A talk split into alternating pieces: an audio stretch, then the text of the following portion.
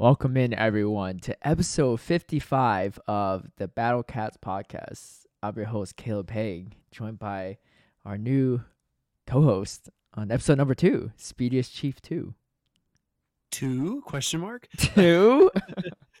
Two? Uh, how's it going, Caleb? Uh, Speedy here. I'm really happy to discuss a lot of things with you. We just had one of the best weekends for PvP, uh, probably ever. And uh, we both experienced the same event. I mean, you got a couple more hours of it than I did, but uh, it was a really, really good time. And yeah, a lot of ground cover here. yeah, no, really, really great too. You just you just got off a plane? Uh, is that I'm understanding that correctly, or or what were you? You Yeah. just had something earlier. So I actually, my connection was from Columbus, Ohio, where NAIC was, to Atlanta, which is your old stomping grounds, you know. And uh, I came from Atlanta to Gulfport, Mississippi. But when I was in Atlanta, there were some rain delays. There was a lightning storm over the airport, so oh my they weren't yeah, they weren't letting planes uh, dock and offload passengers because they were, you know, concerned about the lightning. And then, of course, they wouldn't let other planes take off. So we would get like delayed 10, 15 minutes at a time. And I'm like sweating, right? Like, oh my God, I'm going to miss my connection. But then, like, I realized no one's going to take off in a lightning storm if they won't even let us offload. So, yeah, finally got back, uh, picked up some Applebee's to go. I don't know if anyone, any Applebee's fans uh, listening, but I got some got some ribs with some French fries and finished some dinner. So yeah, you gotta do the roll. cheat meal, you know, after a long like couple days of travel. Wait, so you got delayed again on the travel back too? That's wild. Yeah, yeah, but it was minor. And, and there's there's one more funny piece of information about the trip, but yeah. we can save it till later. So All right, all right, okay. I'm sure Well- we'll talk about it. Well, we could probably start off with the North America International Championships, aka NAIC, recap.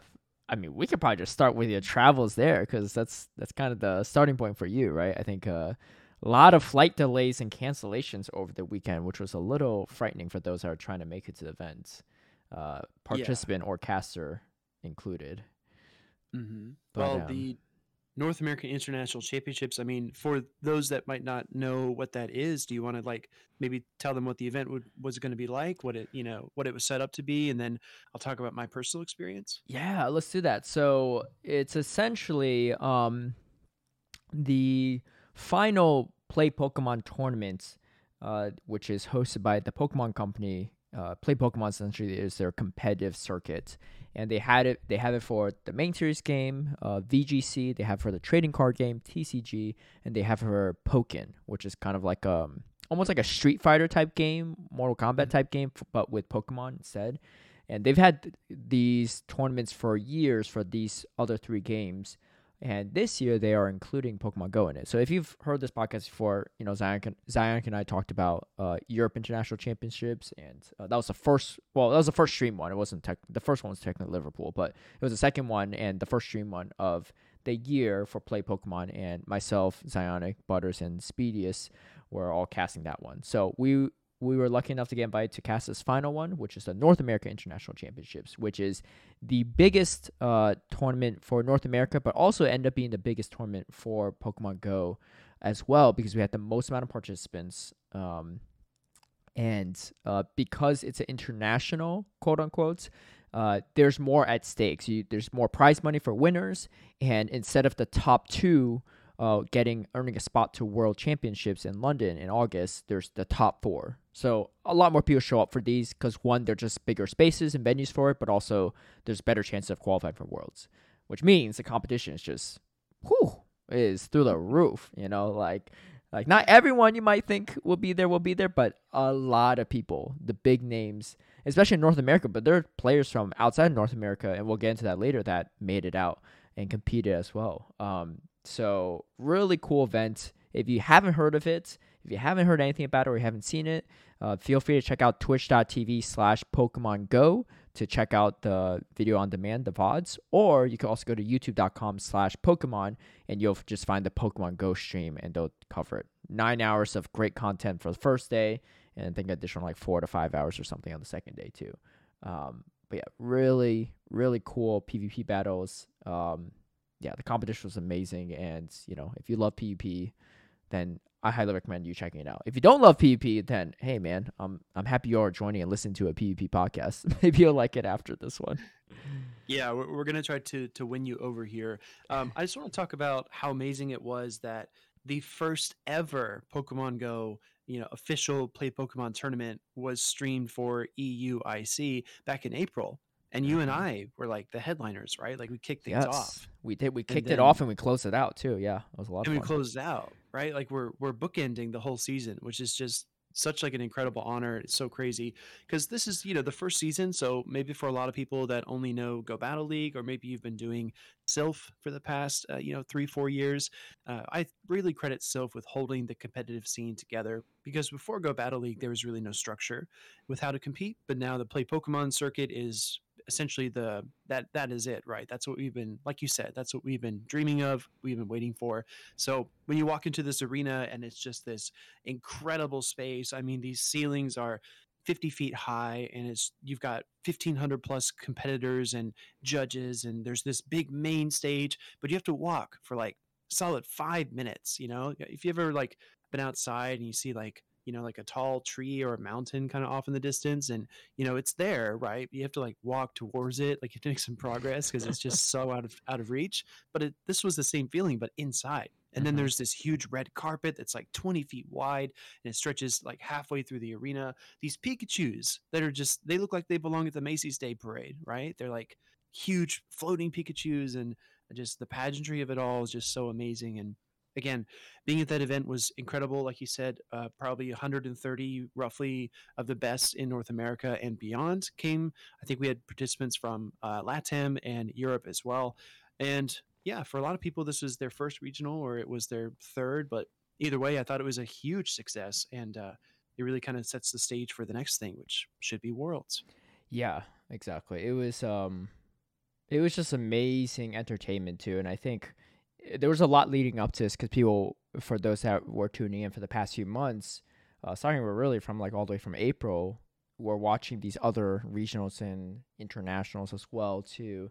Um, and there's there were a lot that were hosted from Play Pokemon and like the Pokemon Company and the streams and everything. But there's some other ones like the one I think in Mexico City, uh, you know, Australia, all these different things. There were there were um in France as well. There were just streams hosted by other organizations. Um, Mhm. and uh, but the competition was still just as you know legitimate and stuff, and it's still those people that won that won those tournaments still qualified as well for Worlds. So it's really cool to see all of this culminate to this final event in Columbus, Ohio, this past weekend, and Mhm. yeah, it was it was absolutely amazing. Um, do you want to kick it off with uh some some of the uh some of the transportation issues that led you Yeah. to yeah Yeah, I, I'd be happy to. I feel like uh, some people, of course, you know, you had a, a quicker time getting there than than others. But uh, for me personally, um, so we were supposed to arrive on Thursday, do rehearsal on Friday, on Thursday night, excuse me, where we kind of just kind of do a run through the show, talk about you know what's coming up, what the scenes will look like. It's a really cool kind of insight into production, and it really helps us prepare, even if it's short. It's a great talk to just kind of know where things are going to go, and if you're comfortable, it makes a world of difference when you're you know on camera and you don't have to sweat and look down at the Discord monitor and wonder what's coming next. But uh, we were supposed to do rehearsal. I understand, uh, if I remember right, you and Butters got a little bit delayed, but you still made it Mhm. Thursday night, Yeah. right? Which was like always the plan. Because we both missed Friday, rehearsal but we we did make it yeah eventually on thursday night Well, you, you guys are vets too, right? You, you did UIC, so not a big deal. But uh, yeah we literally casted it with each other less than a week prior at milwaukee so so Oh, we, we were warmed up yeah And the irony of it was that I was supposed to be the first one of all four of us to get there, mm-hmm. right? And I was supposed to arrive at like 11 a.m. So I wake up, I go to sleep around midnight. I wake up at 3 a.m. I go down to Gulfport for my flight at 6. That's fine. I uh, take the flight from Gulfport to Atlanta. And while I'm in the air, my flight to Atlanta gets, or excuse me, my flight from Atlanta to Columbus, Ohio, my second flight gets canceled. I'm like, okay, you know, this isn't this isn't ideal, but we'll see what we can do. They booked me on a 3:15, where originally I was supposed to leave at 9 a.m. So already huge gap, but it's fine, it's whatever. And then I start to hear about all these other cancellations. Like there's storms, there's shortages, there's delays all over the country, right, that are happening. And this connecting thing was supposed to take me from from Atlanta to Savannah, Atlanta to Savannah to to JFK in New York to What? Columbus, Ohio. What kind of? This Dude. is some wild backtracking too.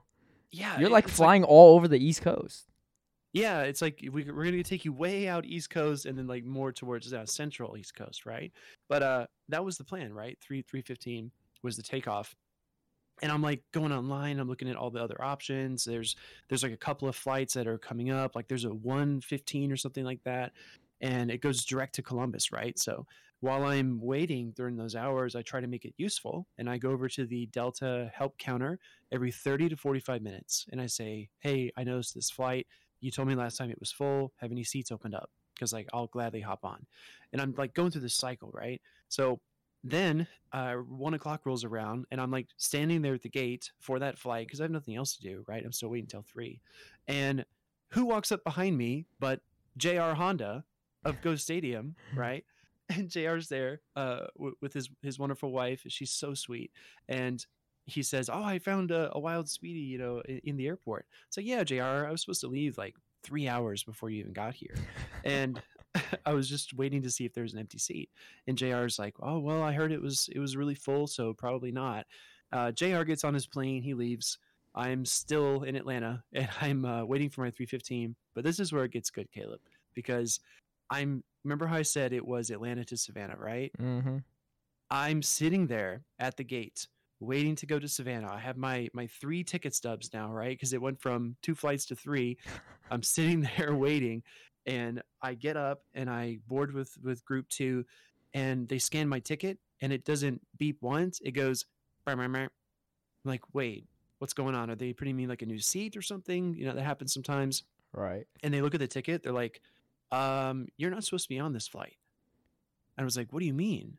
and they hand it to another worker who like goes into the computer system and looks it up and i'm talking to her and i'm like well i've just been waiting you know my initial flight was canceled and she's like yeah you know i see your name in the system but you're supposed to be on a plane to jacksonville.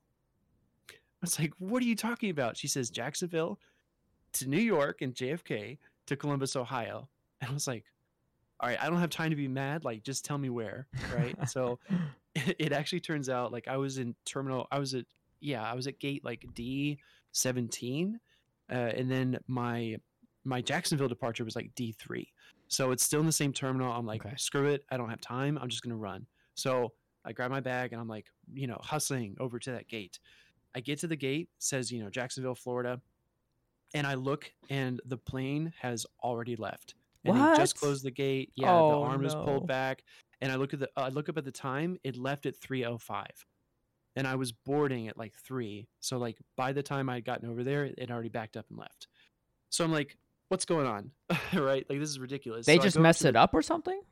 They printed me the wrong uh the wrong destination or something. Yeah. Ah. It was bizarre. So I go to the Delta counter and they're like, "Well, we have two other flights that are leaving at like 7:30 and 10:30, but they're maximum capacity." So at this point I'm like calling the Pokemon the company that helps the Pokemon company to like, you know, send us places, Mhm. right? And they're like, "Well, we'll try to switch airlines, we'll try to figure this out." And uh, uh, long story short, right? I end up looking at a connection flight from uh, from Atlanta to Charlotte on American Airlines, and that's like our our failsafe. And then that gets delayed, so I, I'm going to miss my connection there. So I look at United. I run down to the gate at United, and they tell me they can't sell it because it's like 55 minutes until takeoff, and they can't do it within an hour of of the takeoff date. They can't sell a brand new ticket.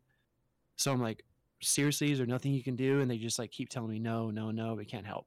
So that's scrapped, right? And then I'm looking at like other flights and I'm checking in with Delta meanwhile to like see about any of the uh, flights that were I was waitlisted for if there's any spots that open and they're all full still. So I'm like, okay, I, I'm trying to do the American Airlines flight and I get to the uh, I get to the uh, excuse me to the gate and that one actually gets delayed even more because there was a flight that was supposed to go to Texas that got stranded because there was an electrical problem and they offloaded everyone there. So my gate changed and I took the uh, the bullet train trolley type thing. I took that five times to all my switched gates, and I finally get on that flight from American Airlines, and I go to Charlotte, right? And then there's a, a connecting flight that is one hour after I land that takes me from Charlotte to Columbus, Ohio, but it leaves at like 10:30. I'm like, okay, this is my last shot. So I'm trying to buy the ticket online. I try to buy it five times. The website kicks me out every single time. So I try to call them, and they're like, your wait time is one hour and a, one hour and a half, two hour wait time, whatever, right? So that I can't call them and I can't buy it online. So I get on the plane. I, you know, it's like a 50 minute hour hopper. I land, and then by the time we taxi and I run to the gate, it's within 60 minutes of them leaving. So they won't sell me a ticket either. They're like, the plane's full. We can't sell you a ticket because it's too late. You have to go to ticketing, and there's a line of like 45 people at ticketing. I'm like, all right. So I spent the night in Charlotte, right? I got it to my hotel at Charlotte around midnight. And and like while this is happening, Caleb has already landed, Butters has landed, JR Honda left like 12 hours earlier. Like everyone's getting there but me. And I'm just there's a moment, right, where I just think like I I might not be able to make it. I might not be able to come, or I might just only do day two. So I stay the night in Charlotte. I'm almost done, I promise. I stay the night in Charlotte at this hotel. Like the Uber driver warns me when we pull up to the hotel. The Uber driver opens the door, helps me with my my uh, my bag, and he's like, "Yo, man, not the best part of town. Probably want to stay in your room tonight." I was like, "What are you talking about?" And uh, I, you know, I check in, everything's Where was fine. this hotel in Charlotte? Yeah, That's it's like two miles from the airport. I won't name the hotel, right? We don't want to well, podcast get sued, but That's um, true. They might want to sponsor us one day, right? yeah, they might. Yeah, yeah, sponsored by blah blah blah. But um, yeah, I stay there. I sleep three hours. I get up, and uh, James uh, books me a flight for Southwest the next morning, and I make the Southwest flight from Charlotte to what's it, uh, Nashville, and it, I'm in and I'm in Nashville for two hours on my layover, and I'm like, wow, I wore the same clothes for like two and a half days. I haven't shaved, so I go to, into the airport uh, convenience store and I buy like this cheapo razor and shaving cream, and I'm shaving like my neck and my cheeks like in the airport right? because I'm like, man, once I get there, I'm not gonna have a lot of time, so I just need to do everything that I can. So I'm like shaving. These these people probably think I live at the airport, right? Like, what is this guy doing? Uh, and I get on my connection flight, uh, and the best part is, the best part is, my bag, my checked bag with all my clothes, was on the plane that went to Jacksonville. my bag went without me. It was Oh it went from. Jacksonville to New York and then went to Columbus, right? So I take the flight from Nashville to Columbus. I get off the plane. I go to the Delta bag claim. They have my bag just sitting there. So I go into the men's bathroom. I stand on my dirty clothes and I change into my suit. I call an Uber and I go straight to the convention center where they put me in the makeup chair for 20 minutes and then I walk around the corner and see you guys. Like that's the whole story. dude. What a freaking journey. That was wild.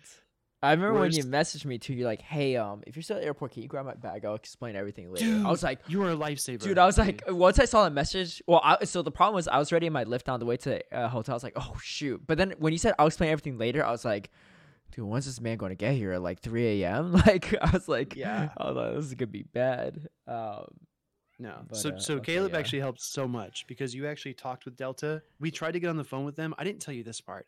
I mhm. tried to call them. I was on hold for an hour before I hung up. an and, hour. uh, what the heck? An hour. And then That's Heather wild. tried to call them and she Mhm. was on the phone for an hour and a half before she hung up. We could not get a hold of Delta bag claim Yeah. in Columbus, Ohio. S- But you were the Oh. one that talked to them. I don't know how you got through, but it was it was meant to be because you told them Yeah. to hold the bag. Oh no, yeah, they it went through pretty quick actually when I called, which is weird. Yeah. Well, they, they saw the caller ID and they're like, "Oh my God, Caleb Peng." yeah, I don't know about that. Some random Connecticut number. well, whatever you did worked. So, yeah. And then uh, that was day one. Yeah, yeah, it was kind of wild. So Speedy shows up ready to go. Who would have known he was shaving in the airport bathroom? You know, but that's that's wild. I don't even know that part. Uh, but then we kicked it off and it was great. You know, uh, you, yeah. Yeah. you rushed straight into it. Did you even eat anything? Like, did you have breakfast? Or you just like went straight there, like with just like water? I don't even know.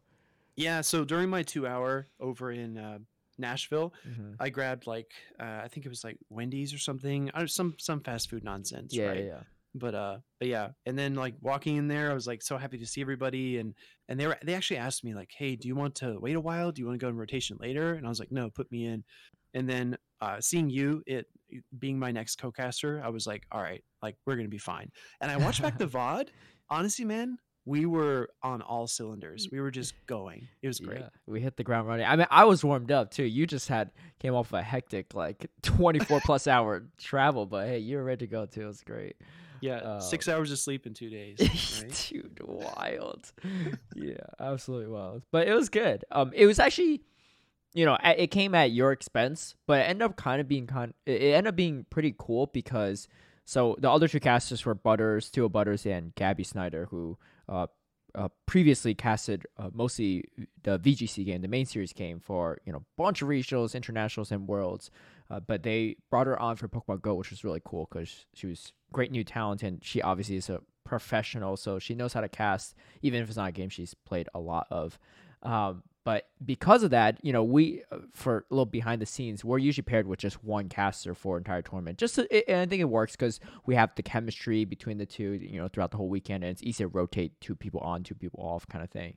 Uh, but because um, Speed was running late, we end up doing some like off pairings too. So I paired a little bit with Butters, which was like who my original partner is, and I also got to pair with Gabby, and then I eventually got to pair up with Speedy too, which was really cool because we haven't cast together since uh, Germany uh, back in yeah. April too. Uh, but it was you know just seamless and it went right away, and it was, it was cool, and it was cool to cast with Gabby too because uh, never having casted with her, and you know, like I said, I casted with Butters the weekend before, but never casting with her, uh, it worked really well, and she was really cool to cast with. And you could tell, like, you could sense it. I don't know if you could sense it, but like, I sense it right away when I'm sitting with her. Like, like she knew, like, she was a professional. Like, she knew what she was doing. Like, you could just sense like the aura of like, you know, confidence and casting and knowing how to talk through things. And she like also like what I liked about her casting style is that she was like also very humble. Like she didn't pretend like she knew like mm-hmm. all these things about the game that like she didn't have time to learn, right? Like cause she was brought on mm-hmm. like pretty recently, but she was still like yeah, like she would ask about different things, but also be very humble about it. And also I think her perspective was nice because for those watching the stream that may be newer to PvP or just not as familiar with a lot of the mechanics,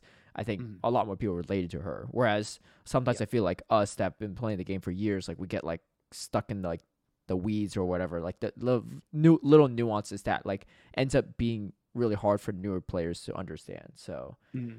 we're great. No, you're, yeah, you know. Yeah, you're exactly right. And I just wanted to point out, uh, just real quickly, like the Pokemon uh, competitive play Pokemon circuit has been going on for almost ten years. So like the video game series, the trading cards, uh, even Pokken, but the first two uh, primarily are like the legacy games. Like those games happen every single year. So even if you don't play Pokemon Go, but you play the main series, you know about those things. So when we're paired with someone like Gabby, that's a huge sign of validation for Pokemon Go that they would take one of their best, most professional video game casters and put them on the Go cast. It's like a it's like a handshake between the two titles, and I think it lends a lot of legitimacy to what we're trying to do. And I agree. It's it's like um, if you ever watch like a professional athlete, like let's say you were in college or even high school, and you're playing a sport. Like, yeah, you know, I really love uh, basketball, for example. I really want to play in college. And you go to a college game or you go to an NBA game, just seeing like the the degree of talent and the uh, the skill set that, that a lot of these people display when you see it in person you just know it you know that person is a different level mm-hmm. so when we pair with gabby i get the same feeling like you know that she has a handle on what she's doing and she's not going to overextend herself and she knows how to you know again ask great questions but not make herself vulnerable by overstepping.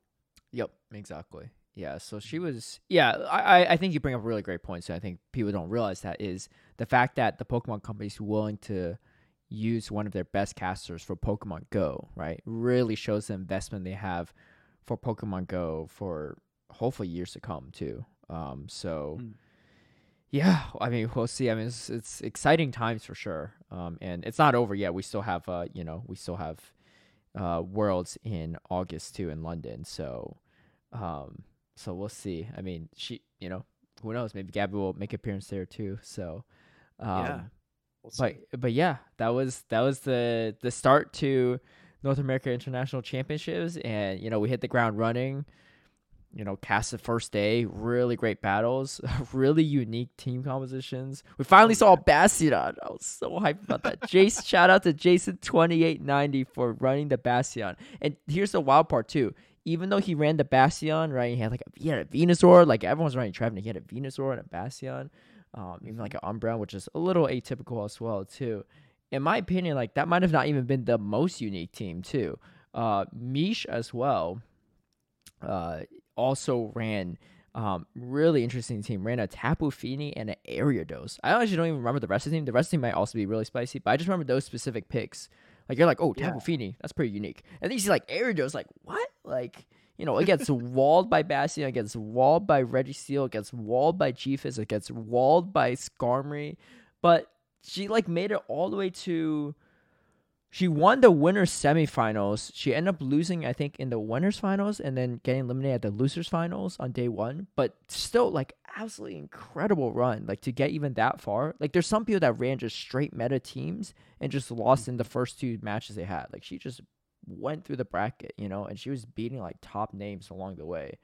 Um, but yeah, that was a really cool team too. I have a special Ariados has a special place in my heart because I tried using it GBL uh, when it first dropped, like when it first got the new moveset and everything, and it was fun to use. But there are definitely like times where like it was hard to use, and then I ended up using it for Twitch Rivals as well back in August last year, and that was a lot of fun too. Uh, it definitely, I don't know if it was the best pick, but it definitely won me a couple matches that I knew that like because it's just like win CMP against like everything, you know. And Yeah. it's so spammy. Like I, I beat like a Nidoqueen with it, and it was like Nidoqueen's another thing that walls it off, but like it just throws moves so quick. It's so fun to play. Um, and uh, yeah, seeing that team like between those two teams, in my opinion, were my favorite. But um, a lot of really cool teams overall too. We saw Shiny Lucario in the grand, fi- like in the finals, uh, or like in day two. Like it was it was wild. Um, Man, and there was, like, this- Beedrill, like it was crazy. Oh. Oh, dude, yeah, I was gonna mention the Shadow Beedrill. Uh-huh. Such an awesome uh, kind of core breaker, right? Because you can drill run the steals, you can, uh, you know, land the X uh, X scissor against dark types. You can kind of like poison jab through Azumarill, and we did see it sweep a couple of lines too. And honestly, after seeing the previous regionals, I was a little bit worried. I don't know if Mhm. you felt the same. I was a little bit worried that the teams would kind of look the same. Yep. Walrein, Trevenant, Medicham, Mandibuzz. You know, you can make a rap about it, right? Mhm. the- yeah, exactly. are so pre- they're so predictable. But uh, again, like so many awesome stuff that we saw, and I think that what you saw in the the talent pool as well for a lot of new players it probably isn't as visible but for us man it was like if i can use an, an analogy it was like halloween like you reach into a bag of candy and you want to pull something out right it could be like a kit kat a snickers uh, milky way whatever and every single time that you like reached into the bag at NAIC and pulled something out, you got something different. Like Mhm. Misha's ability to trigger those CMP ties with the Ariados, with her Toxicroak, and win those CMP exchanges was like nasty. Like her Yeah. counting was so good, and she was right, right, able right. to She ran the off. Toxrook too. That's also a really good, good one too. Yeah, I Yeah. kinda forgot about that. Yeah, the Toxrook. Yeah, it was such an such an awesome fighter with great coverage, and we saw Wild Susan Boyle run it. Mm-hmm. And I'm not trying to, you know, challenge Chaz here, but Misha's Toxie was like pretty good. I don't know, She, Chaz, she you're listening. did pretty well with that. Yeah, and she also ran the Tapu Fini, which Chaz ran the week before.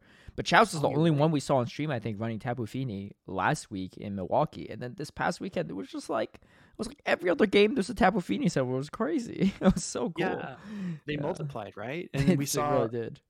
teams like uh, Valor Ash running Galvantula Talonflame, Mhm. and then and then the Kaiser matchup. Man, Kaiser Tenor coming out of left field uh, using Trevenant to beat that Talonflame not once but twice, landing a Shadow Ball the first time and then Shadow Clawing through in game two. That was like, I I couldn't believe what I was seeing.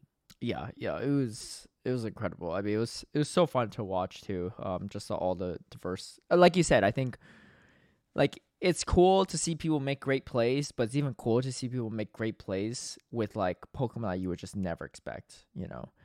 Um and that's exactly what we saw a lot of which was really nice too because you know especially as the last tournament right of the season we've seen so much of the meta already. Like it's cool to see maybe the first two or so tournaments where people are running stuff.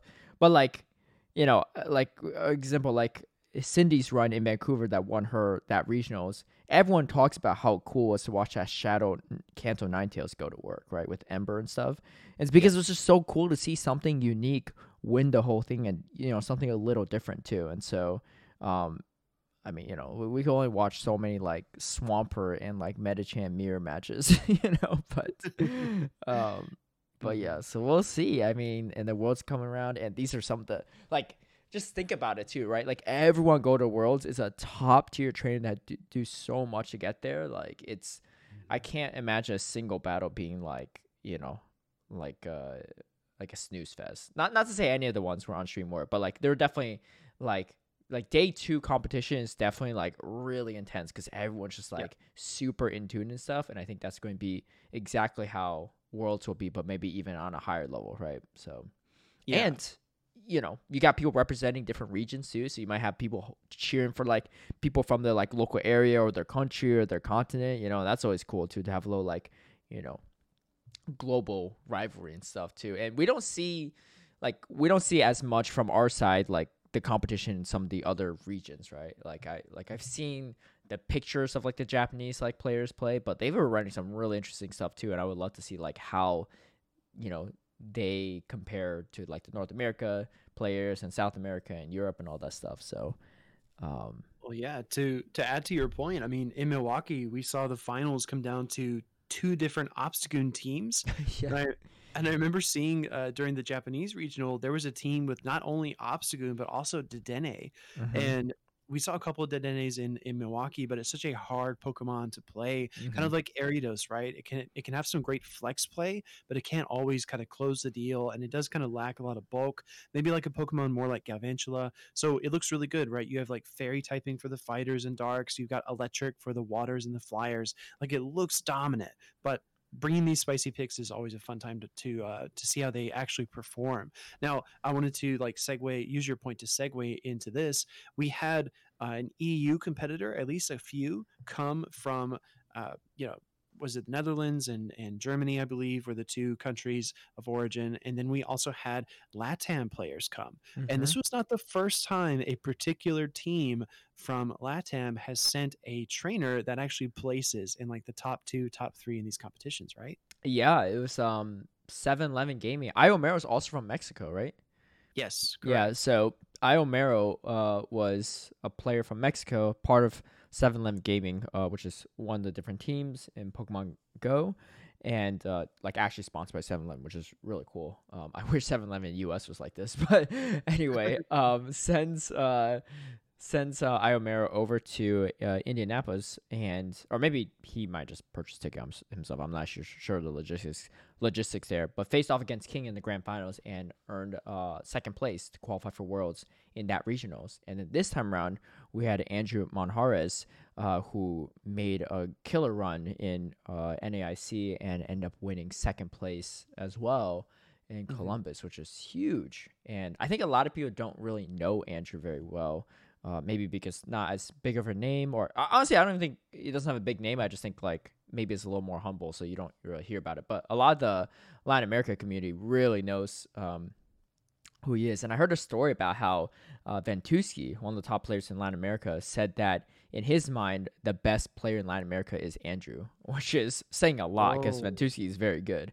Um, but it doesn't surprise me at all because um, I first met Andrew back in 2021 January, I think. It was when mm-hmm. Silph was hosting their first like All Star Invitational for Factions, which is a team format, and they were introducing the team format um, that year, and uh, because it wasn't released yet, and so they just pulled together I don't know how many people, like four to like eight different teams of seven, and they just assigned you know assigned people with different teammates, and you had to mm-hmm. battle against each other and stuff like that. You were a part of that too, right? I believe.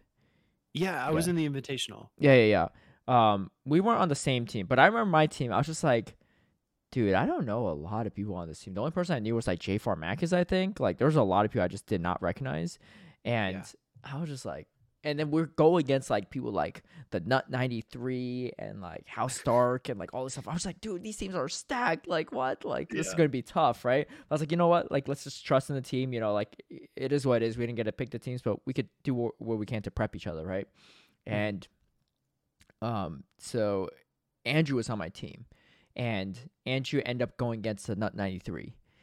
Three O's to nuts, like right off whoa. the bat. I was like, whoa. I was like, who is this dude right like i like the guy wasn't really even on twitter at the time and like i was like i was like i was like maybe i looked at the Silph card the Silph card actually looked pretty impressive i was like never heard this guy And then round Yeah. two, we go against House Stark's team, and also like two ones or three O's his opponent there, which was also another big name because I remember House Stark's team was in super stacked, like the entire team like were big like names in the PvP community. I was like, what is going on? I was like, damn, this guy's good. So I just like you know made a mental note, and it was later that year.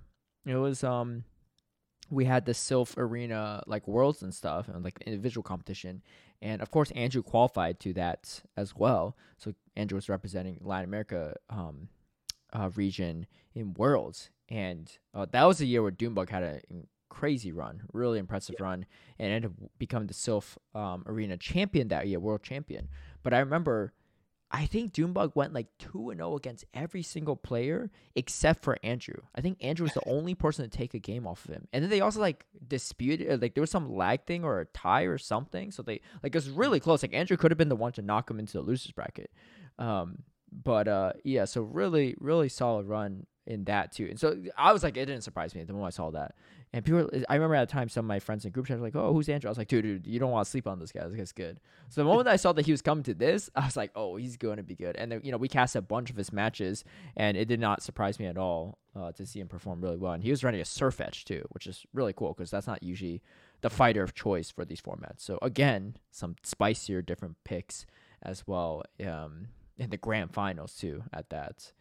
Um, and of course, Mhm. uh, it's Axon was the one that won uh, the whole thing, which big props to it's Axon, uh, who I do have to apologize uh, in an upcoming YouTube video as well. But I was filming some like behind the scenes footage, and uh, for upcoming YouTube video, you know, just so, so so people can see like what it looks like. And I was just you know bantering Butters a little bit and chatting like leading into day two. I was like, oh, who do, who do you got your money on, Butters? Right? If you were to choose someone, he's like, oh, I gotta go with blah blah blah. Um, and then I was like, oh, you know, I got root for my boy Kaiser, whatever. But like, this person might be good and stuff like that. We're naming all the players, like, oh, don't forget the Spice Pick or the Beedrill from Evan and the Lucario from Trainer Ram. And then we're just like, wait, that's seven players. Like, who are we missing? And we're like, uh, I don't know, right? And we're like, we're like, shoot, this is kind of embarrassing. We're like, and then I was Yeah. like, you know what? I said this on video too. I was like, you know, it'd be very embarrassing if the person that wins this ends up being the person we forgot, and it was it's Axon. Oh, I no. feel so bad, but like, I, it wasn't even that like it's Axon didn't play good in day one. I think I just blanked on like who the person was. Um, Yeah. and uh, it's Axon also made it to top eight of Indianapolis. I I I Mm. believe as well. So just like high consistency too. Like you know, you got like Rise Vacation Doombug that both made to grand finals in Milwaukee, but both of them played in three different regionals, and that was the first time either of them were in the top eight. You know, so it just goes to show that like making the top eight twice out of like the two times to compete. I think I, I don't know if it's actually played a third or fourth time, but at least the two we're aware of. Like that's really impressive. Um, and you know, end up winning the whole thing, but not without another very exciting uh, tie in the grand finals, which. Dude, I don't know how we keep doing this, but like you were casting it, so you you can share your thoughts on it. But it's Axon and Andrew tied in Game Five of the Grand Finals, which is the deciding game because it's best of five, and they're both two and two. Like that's just like peak content, you know. Like it just it does not get better than that, and that happened last weekend uh, in Milwaukee in the Grand Finals uh, Mhm. against Doombug and Rise, and it actually happened uh, uh, in the losers finals of EUIC, which I cast with Speedy in, uh, with Dancing Rob and uh, Freka Oh, in game right. five. Yeah. So I was like, damn, I, I've been at three of the three times. There's a tie in the round in game number five, uh, the decisive one, and you know, and the last two were just grand finals. I, I, you know, I wasn't casting this ones, but like I was just watching the back end, like everyone's just like, you could hear the crowd like explode, you know, when that happened. Um, Yeah, exactly right. Like uh, it was just a, such an insane moment because you know we're tied up two to two. Andrew is coming from the losers bracket, and because it's double elimination, he needs to beat Axon in this game and then win three more in the next in the next set. Right. So like, I don't know if we're really like getting down getting down to brass tacks. The only way that could have been more hype is if it was during the bracket reset. But yeah, this was you know like this was just during the first the first set and like i think i remember uh the initial tie that happened in milwaukee i think it was trevenant versus nidoqueen if i'm Mhm. not mistaken yep. hmm It- And that like, was actually grand finals of the bracket reset too, which is pretty hype Oh too. Yeah. oh yeah, my god yeah. wild. Yeah. Yeah. uh and this one was was swampert versus uh walrein Mhm. and like those two turn mud shots and two turn powder snows are coming through and like you see the hp draining and like uh, for us right because we play the game a lot we we know what's coming kind of like we could see the the hp pools on the pokemon we saw the switch out we see the ko we see if the shadow claw comes through on the on the charge move you know that kind of stuff. So like we knew it was going to be close but at that moment like if you watch if you go back and watch the cast like all i can do is say oh my goodness! Like it gets so close. And it's just uh like you said people literally turned their heads because the Pokemon Go stage was on the left side. And I was uh, out on center stage with Gabby, and to my, over my right shoulder is essentially where the Pokemon Go crowd was, and everyone just like roared, right? Everyone's like, "Oh no!" You know, like freaking out collectively. And meanwhile, in the backside of the arena, like you know, the last three quarters of the arena, people just their heads spun around like a swivel, right? They were like, oh my god they're like turning to look at the screen everyone's like like looking over each other to try to see what happened and it's just so so intense and i know uh, it's Axon is the champ so we definitely want to talk about him but do you mind if i read you off andrew's bio on twitter? This guy's like yeah. yeah yeah i read it too but I'm, I'm happy to hear it again. Yeah i read it uh, a few months okay. ago and it's pretty cool.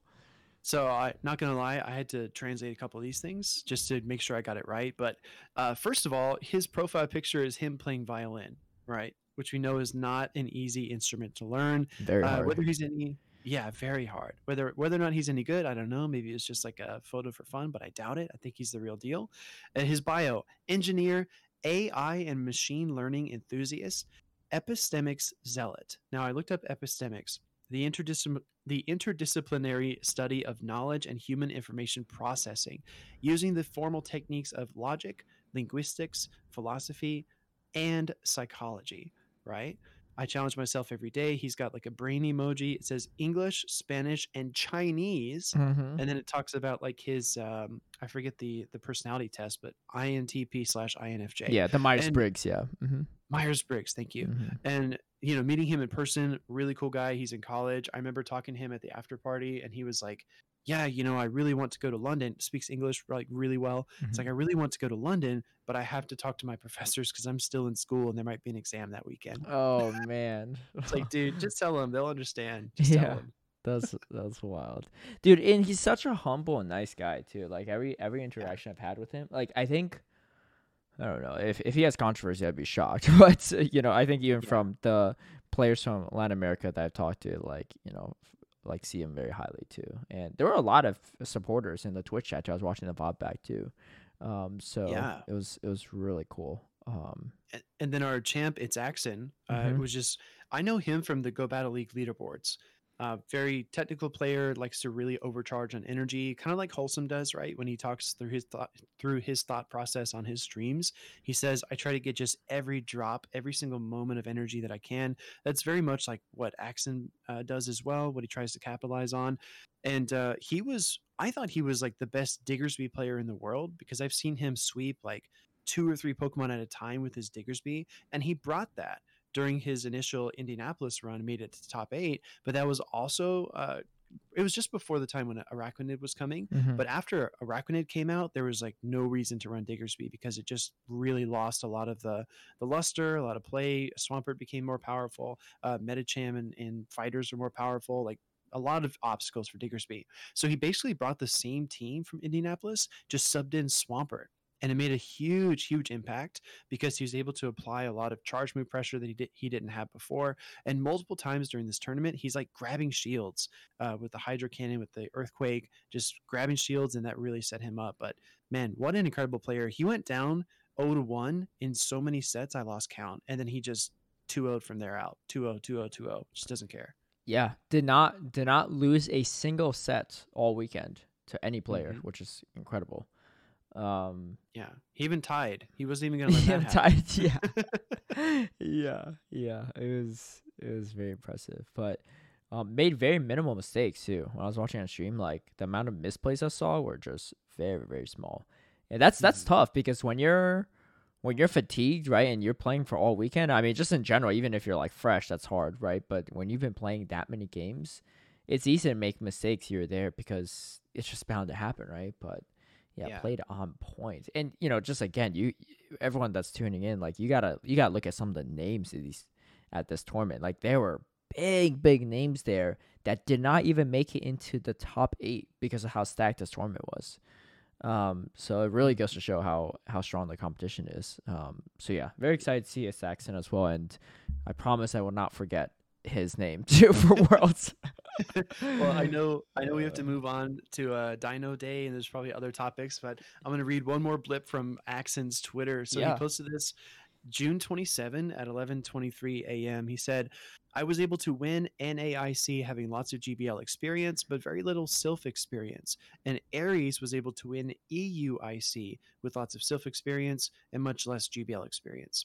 I hope this puts an end to the Silph versus GBL debate. They're both fantastic ways to improve as battlers. So uh, I would like to know what the listeners think. Like wherever you're listening, like wherever you can leave a comment or post on Twitter. I mean, what do you think, Caleb? I mean, you, I think there's a lot of merit to Show Six, and some people are just so naturally talented they can come from GBL and just adapt those skills to Show Six. Or do you disagree? I agree. Uh, I mean, I think some of the best players in the world right now started in GBL and probably have spent way more time in GBL than Show Six, even if they dabbled in Show Six. I think a good example of this is like Dialop Churn, right? Uh, started in GBL, did not play Silph prior to my knowledge, and is constantly on the top of GBL leaderboards and, uh, you know, one second in the regionals uh, for Vancouver. You know, I went through like quite the competition. It reset the bracket as well against Cindy too. Um, and so, Mhm. like, I think there are some of the best, I feel like, Silph players too, like, started in GBL.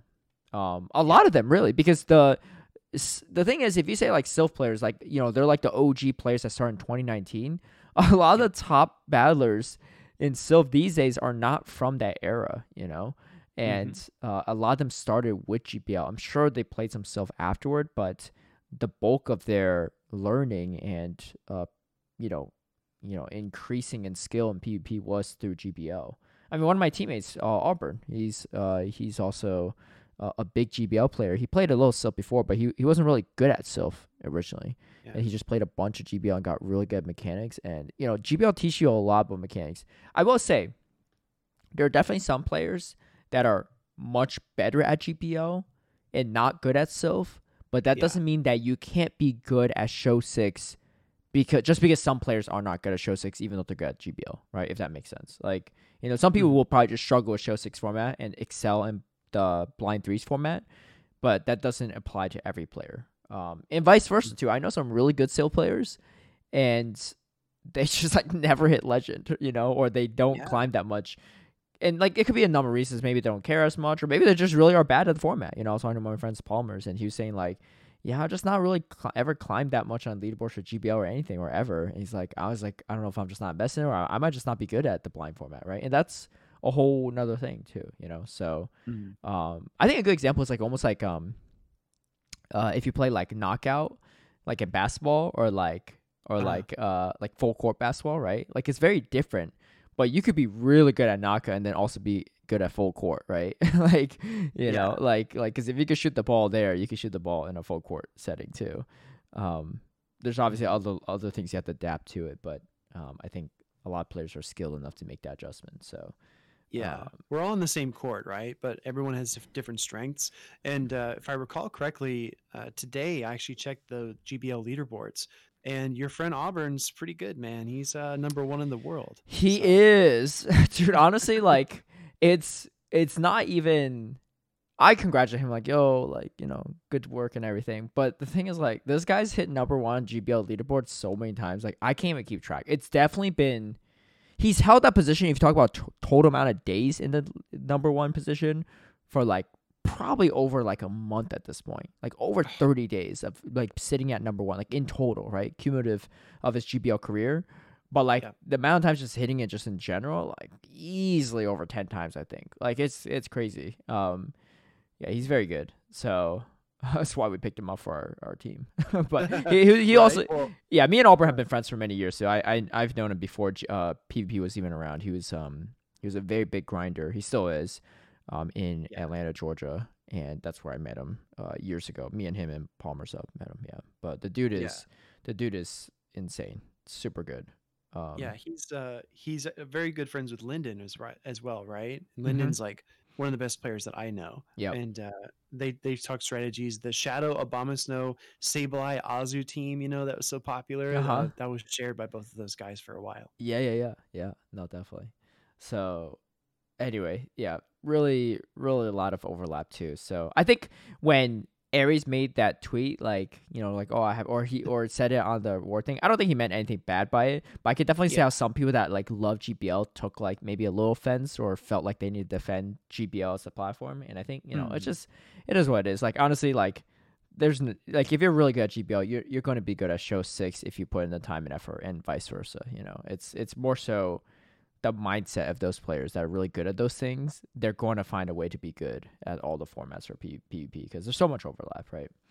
Yeah. Um, well, for us, like for you and I, we can hold both of those in our minds and and just make the analysis we just did and say like Mhm. there's strengths on both sides. It's fine to be good at one but not the other, or maybe vice versa.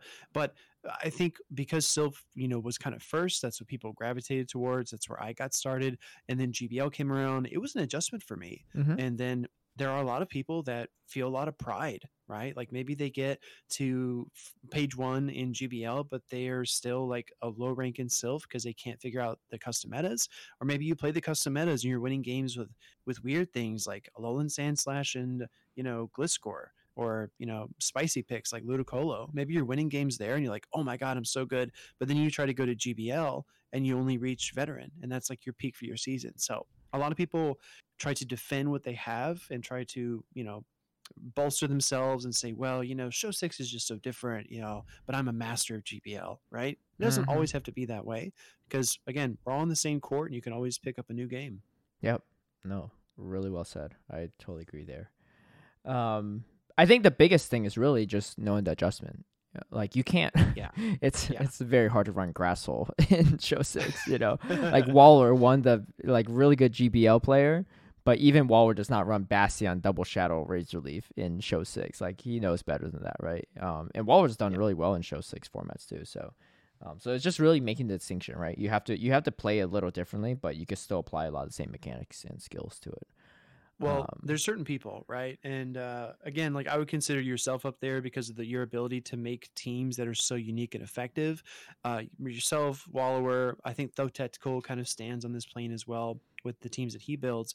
Uh, but there's certain people that like, just like Neo in the Matrix, right? Like, even if you can patch in and out of the Matrix and like switch between the real world and you know the digital one, whether it be like Silph to GBL, vice versa, only Neo can like see the code for what it is. And he sees like the underlying DNA of what you're trying to do. So you can build a good team or you can be like Wallower and just say, hey, ABB is a good strategy because this is something that people aren't prepared for. They're not going to, they're not going to expect it.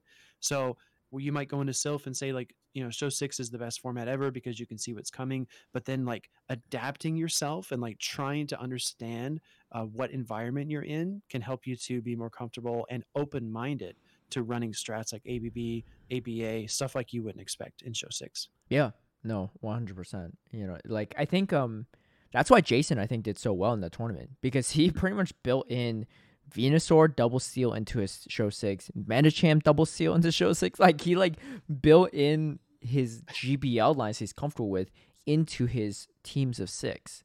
At the end of the day, regardless if you're playing show six or GBL, you still can only bring three Pokemon. So if you bring three Pokemon you're very familiar with and understand that your opponents have limited checks or know how to play around it, then uh, it could be pretty good. So, um, Mhm. so yeah, but Yeah, I agree. And uh, a lot of it is like this. I always tell people this: like when you do show six, half of the battle is building a great team that works well, that you're comfortable with, that has like charge attack, fast attack, pressure, and you don't have to allocate too many shields in too many places. Like there's a lot of you know, there's like a check, a checklist of things. But the second half of that is recognizing what other people see in your team. Like if they see a weakness, if they see an exploit, maybe only one answer to a particular Pokemon on their team, they're going to try to attack that weak spot in your armor. So uh, again, Jason is so good; he's able to bring the Bastiodon, show that to the opponent, it, you know, up front, be like, "Look, here are my cards. Like I've got a Bastiodon. Now it's up to you to stop it." right? Mhm. Yeah, no, exactly. Um, yeah, it's uh, the format itself is good either way. I think so. Uh, happy to see a lot of people that do GBL, you know, show up in these tournaments. I will say, regardless of how you know one thinks one's are better or not, I think for the time being and probably for the foreseeable future, the official competitive format from Play Pokemon and from the Pokemon Company will still be Show Six. So you know, and that's fine. Like not everyone has to compete in these, whatever. But if you would like to participate in these, uh, kind of tournaments down the road, like it's definitely something you should familiarize yourself a little bit with, so you get comfortable and go into it. Um, exactly. I, I just want to give like a quick shout out as well. Like if you are playing GBL and you watch the leaderboards, uh, quick shout out to our GBLA competitors like Trent, Zigomatic, Juanilo, 610 Hero in Milwaukee, or excuse me, in Vancouver. Mhm. Like it's so cool to see these top leaderboarders come in and compete in Show Six as well. yeah, yeah, no, it's really cool. Uh, I remember seeing Juanillo as well, um, playing this past week. I I chatted with him a little bit too. Um, and yeah, Zigomatic and Trent also played really, really well too. And Six Ten Hero played great in Vancouver. I, th- I think like knocked Wild Susan Boyle into losers bracket, and that's like not an easy feat. But the Shadow Politoed was crazy good there. Yeah, well, he used the Shadow Politoed to beat uh, Wild Susan Boyle's Talonflame team, and I was looking like ahead at how that bracket would unfold, and I thought the Shadow Politoed was going to meet up against Cindy's Shadow Kanto Ninetales. but then, if I recall, Dilap Trung came in and beat 610 Hero and eliminated that threat, and then when he got there, he had not only Trevenant, not only Medicham, not only Sableye, right? But he had to face a Mandibuzz team with those like triple weakness, and his only two checks were A9 and G-Fisk, right? Yeah, yeah, yeah. Yeah, it's pretty. Wait, I thought Six Hero did face Cindy. I thought Cindy also still somehow beat him, which was the wild part. Maybe I'm remembering that Oh. wrong. Yeah, No, maybe she did. I, Yeah. I'm gonna try to take a look, but uh, but that's another person. Cindy never played Show Six until ADL this past season in factions. Cindy's less than a year into Show Six formats too, so just another person that yeah, uh, that shows that you know you could gain a lot of skills um, without playing Show Six. But anyway, really cool event.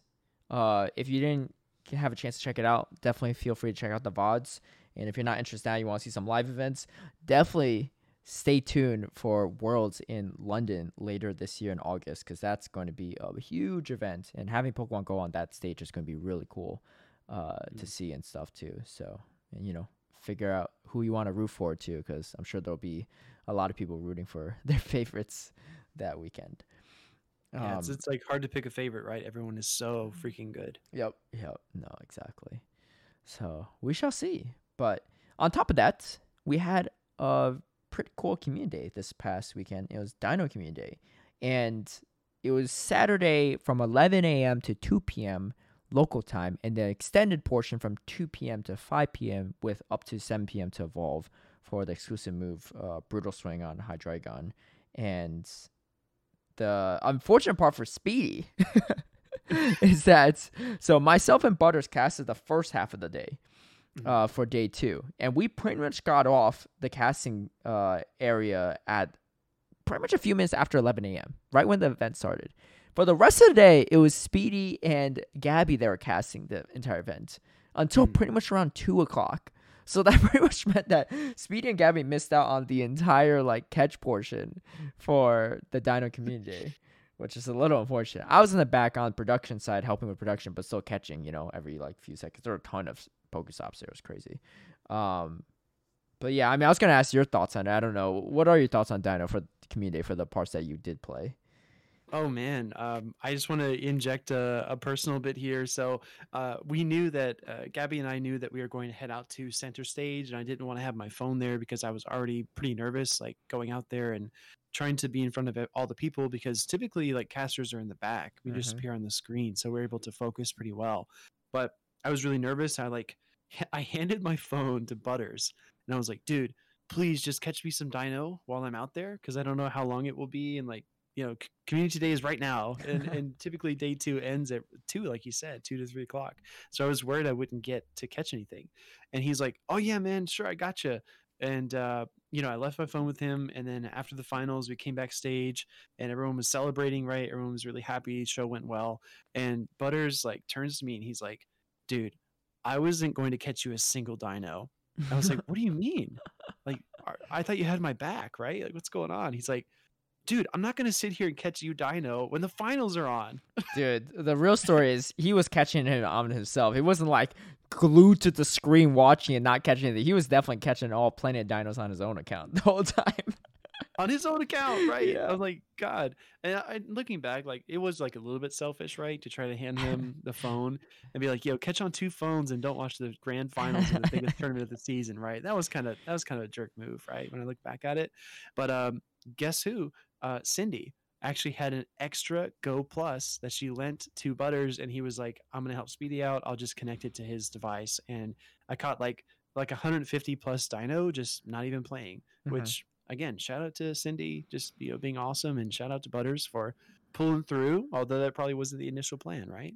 Yeah, no, it was it was great. I, and honestly, it was really cool because I think they had the mechanic where it's if a lot of people are catching dinos on lures or community spawns, whatever, right? Obviously, this week was dino.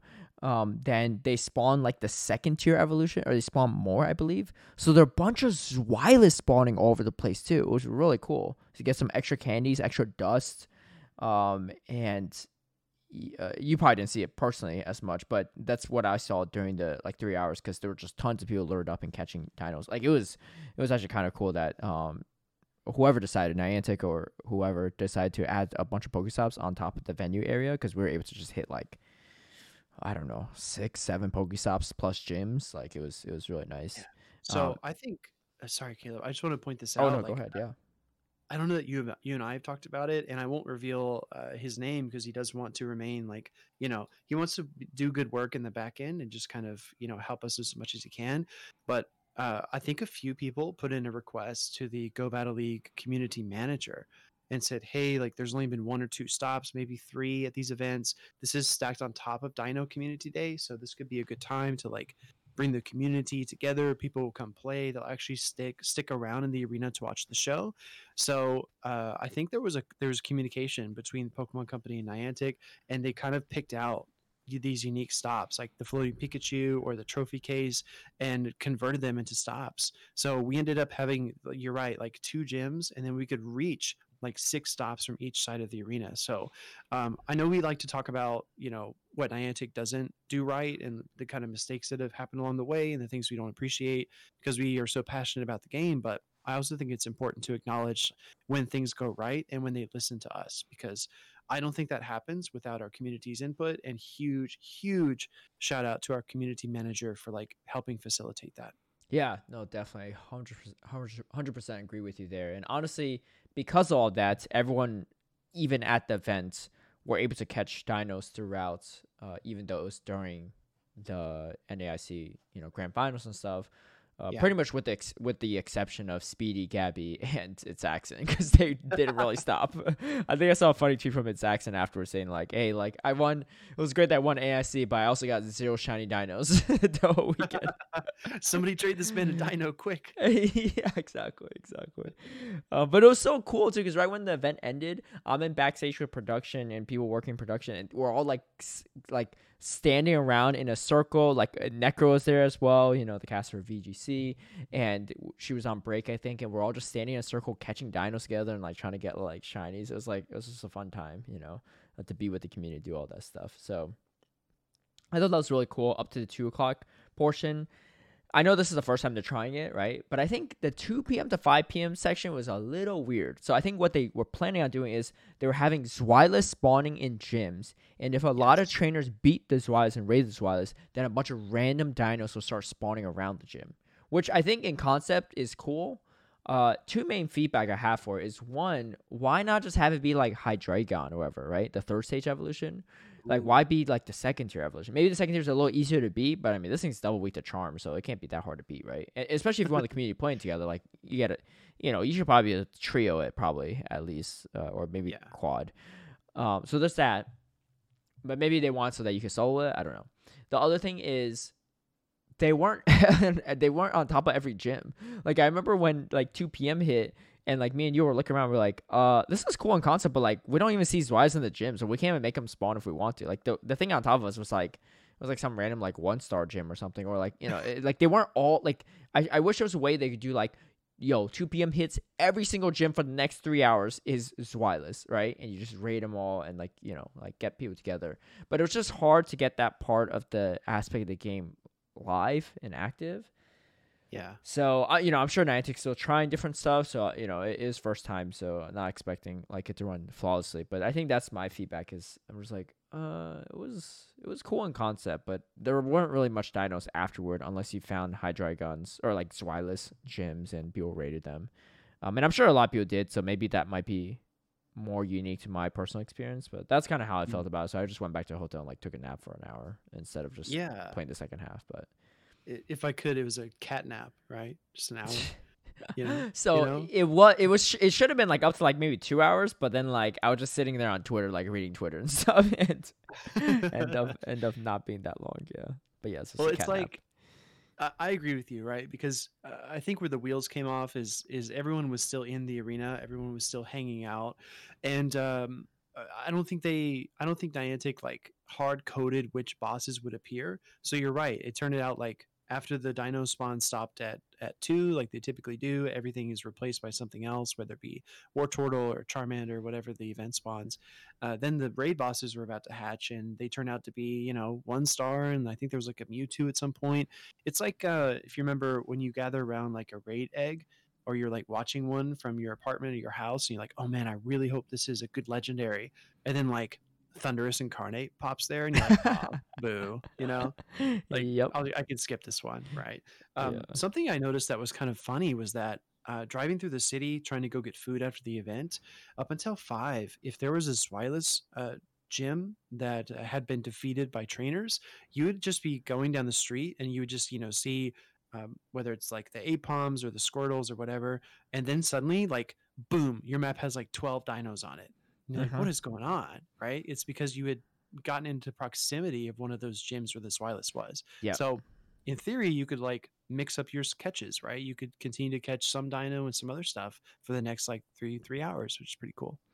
Yeah, no, definitely. I think um I think in concept it could be kind of cool. Those are the two things I think we probably want to see if we get fixed uh moving forward. But um but it's cool though. I'm glad that Nick's trying different things and it's kind of like an interesting middle ground to get community like play like players together and like playing with each other, but also extending the community further, right? Um so yeah, so we'll see. But speaking of community days, we got another one coming up. And this one might not be for the PvPers as much, you know. And I, you know, at the end of the day, I'm not super upset about that because I feel like every community day for the past like I don't know year plus has been centered around like a community move that's for PvPers, which uh, I guess it's fine because if you're not a PvP player, you're looking for a new shinies anyway, right? So maybe it's not a big deal if the move isn't really relevant. Um, but a lot of the past ones were, and this one is Starly Community I don't know if you had a chance to read through some of that yet, but um, uh, it's uh, it's going to be on July seventeenth, uh, eleven a.m. to two p.m. And I think they're running the same. Are they running the same bonus thing for another few hours? I believe, like or or the Oh. raid thing, or no? Maybe not. That's a good question. Uh, I have like the base bonuses, so three hour lures and incense, which we've come to expect. They're doing the double uh, bonus feature again, Mhm. through- so three times catch XP. We always hope for Stardust, right? But Mhm. we're getting XP this time. But you also get double catch candy, and then two times chance to get XL candy from Starly, and five photo bombs. So a lot of that's typical, but uh, because they condensed down these community days, they've like doubled the bonus that you're going to get. But I'm still like fingers crossed it's Stardust because I don't care what it is. It could be, I don't know, it could be something, you know, really innocuous like, I don't know, Zigzagoon or something. I would go ham if it was triple Stardust, right? Because that's what we really need. Well, if it's a Alolan Zigzagoon, then one thousand percent I go hard for just that alone. But yes, if it's just you know non non uh, Alolan, uh, yeah, I agree. I I feel like it's been a hot second since we had Triple Stardust. I feel like the last one was Hoppip Community Day, um, which was a couple months ago. But yeah, so this one does not have that unfortunately either. But yeah, like you said, triple catch XP, double candy, and chance for XLs. Um, so this is a similar uh, aspect. So it's 11 a.m. to 2 p.m. local time is when they're all spawning everywhere, and then from 2 p.m. to 5 p.m. So I think they extended from from all the way up to 7 p.m. instead of just to 5 p.m. Uh, there we have Staravia that will be spawning in four star raids. So again, the second tier evolution. Um, but if you finish those, Starly will start appearing in a 300 meter radius around the gym, host uh that hosted the raid for 30 minutes for all. So, um, so again, more chances for that. I just don't know if a lot of people are honestly going to raid Staravia. I think that's one thing, and also I think can Staravia be shiny? Because like it's just another reason why raiding it might not be as fun if you can't get a potential shiny from it, right? Um, yeah. So that's another thing to consider because I think that might incentivize more people. But I, I think just like just do Staraptor, right? Like it can't be that hard to take out, and if you especially if people working together and stuff. But um, yeah. So the exclusive move you learn on Staraptor is Gust. Um, and looking at the simulations on PvPoke and everything, it doesn't really look game changing because the best moves on there are Brave Bird and Close Combat. And they're both Yeah. just very high energy moves that both debuff you defensively.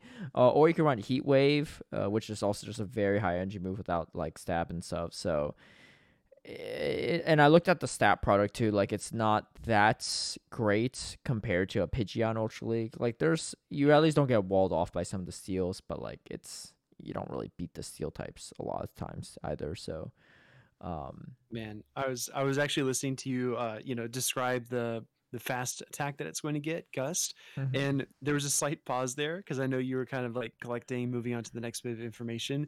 But you know how there are just things that you can just hear without hearing them? I heard crickets.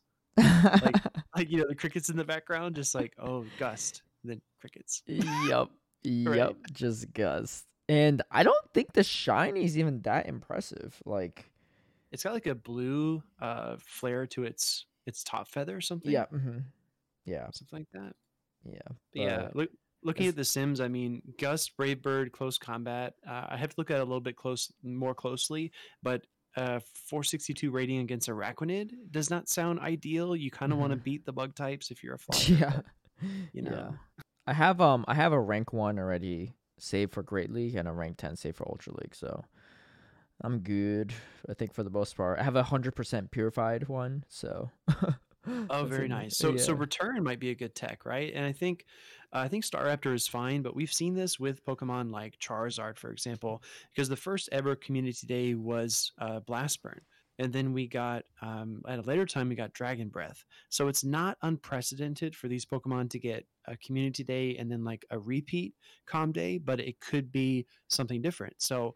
Uh, looking at Staraptor, if we give it Wing Attack, right? If you run like Wing Attack, uh, Sky Attack, excuse me, if we give it Sky Attack, if we run Wing Attack, so many attacks, Wing Attack, Sky Attack, Close Combat, it actually picks up some pretty interesting wins. It dominates things like Cofagrigus. Uh, it it manages to beat Diggersby, whereas the other two variations with without Sky Attack do not.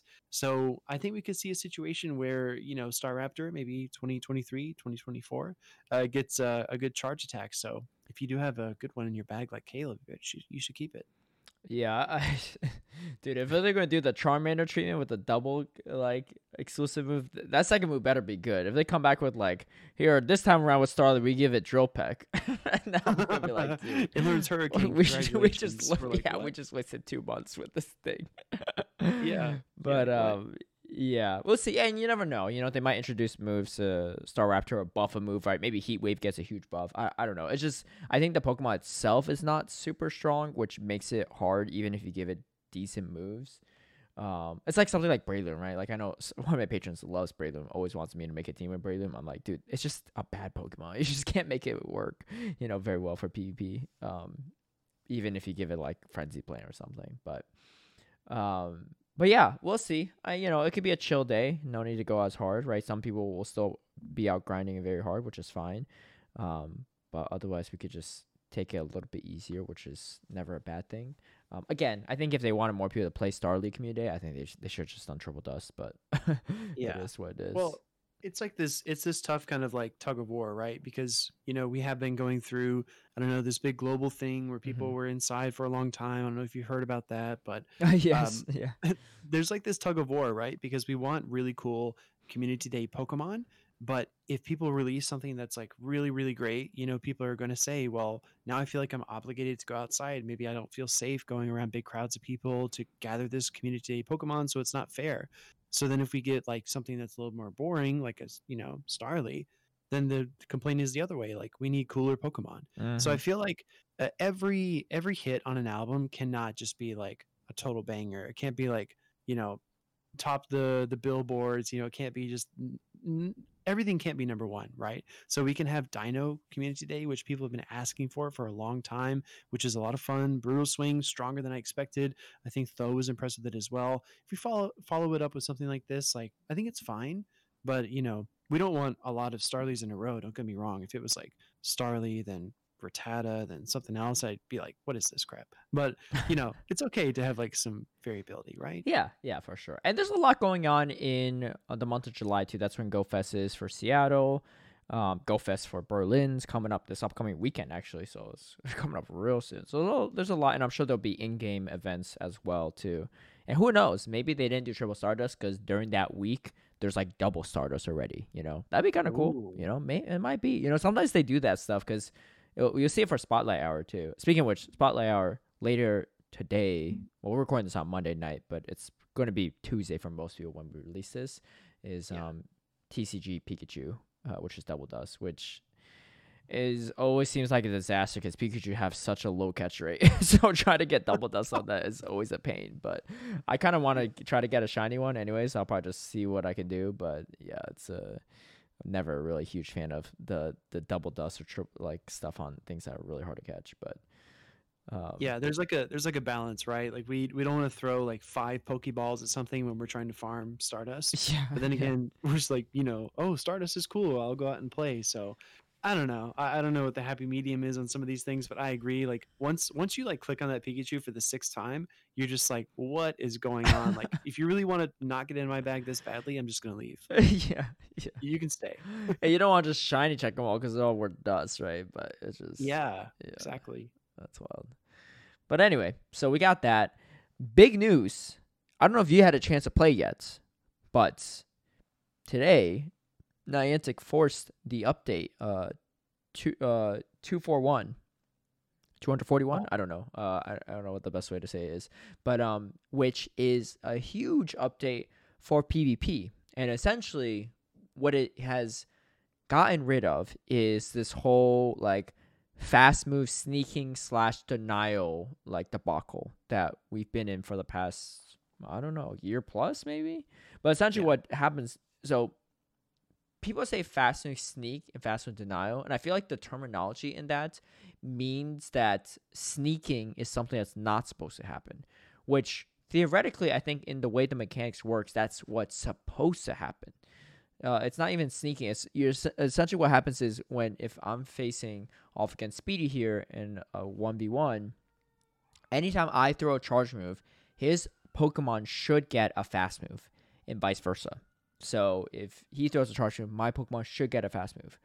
What this whole thing is recent in the past few, however long, like year plus, is there's a way for you, and it's an inconsistent way, right? So maybe it's not even a way; it's just like an inconsistency inconsistency factor where you can prevent the opposing Pokemon from getting a fast move in while you're throwing a charge move, which is a huge advantage because not you're essentially throwing your charge move for free. You're you're allowing your Pokemon because every everything you do takes a turn. Switching a Pokemon takes a turn, throwing a move takes a turn, mm-hmm. throwing fast moves takes a turn, etc.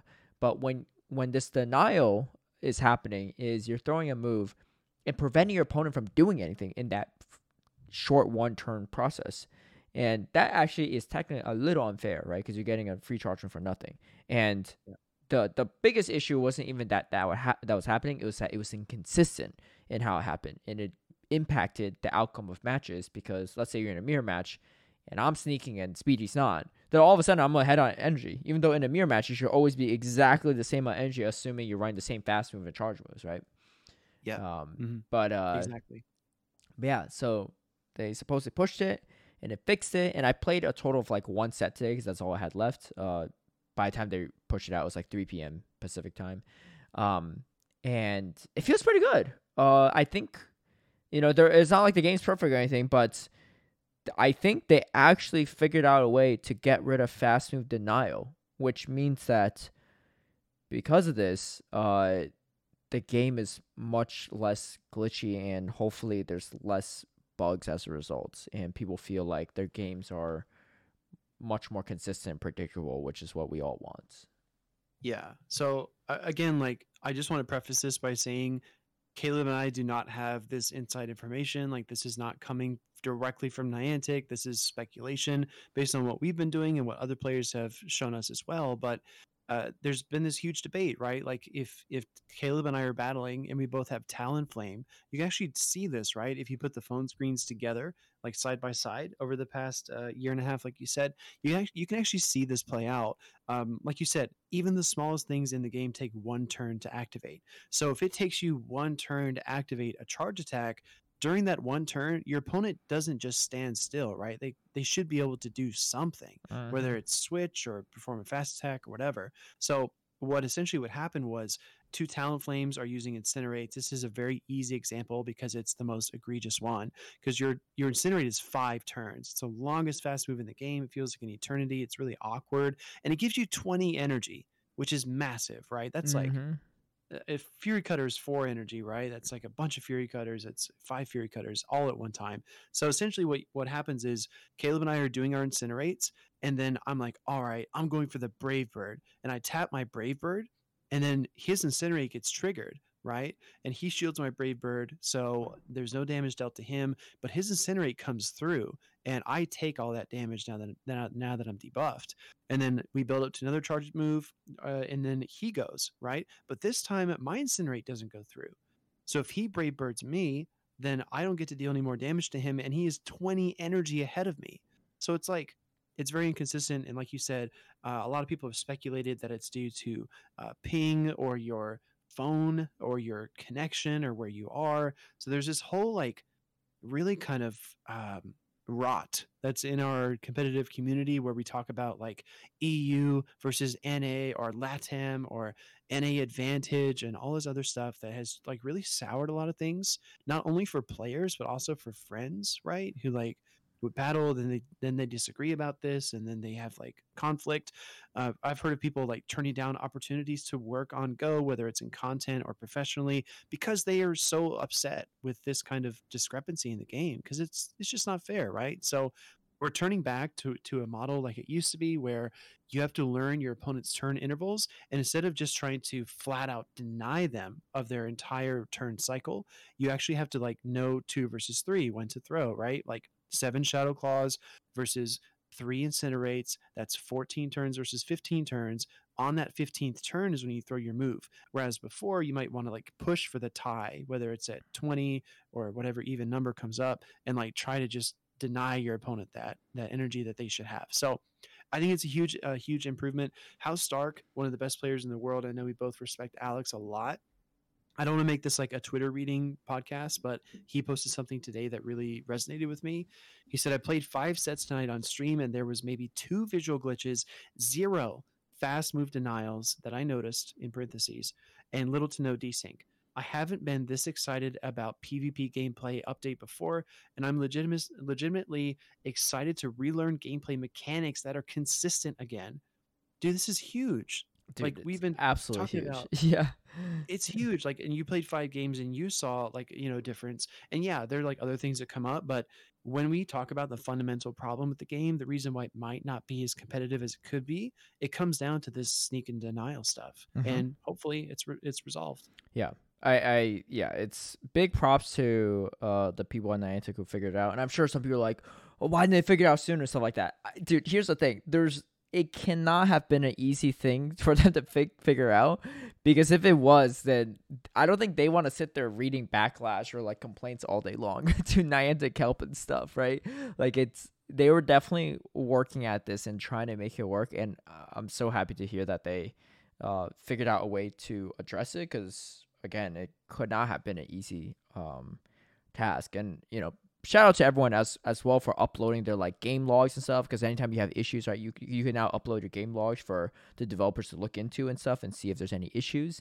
And i'm sure that went a long way as well for them to figure out some of the stuff. So um yeah, I mean, like it's it's good, and I'm glad they figured it out for um, before Worlds too, because we you know we would love to see like the game function as well as like possible on the world stage as well. And you know, some people are like, well, why didn't they fix it sooner? And like, you know, again, like it's the game's not gonna be perfect. That doesn't mean that they take off all like competitive circuits because of that, right?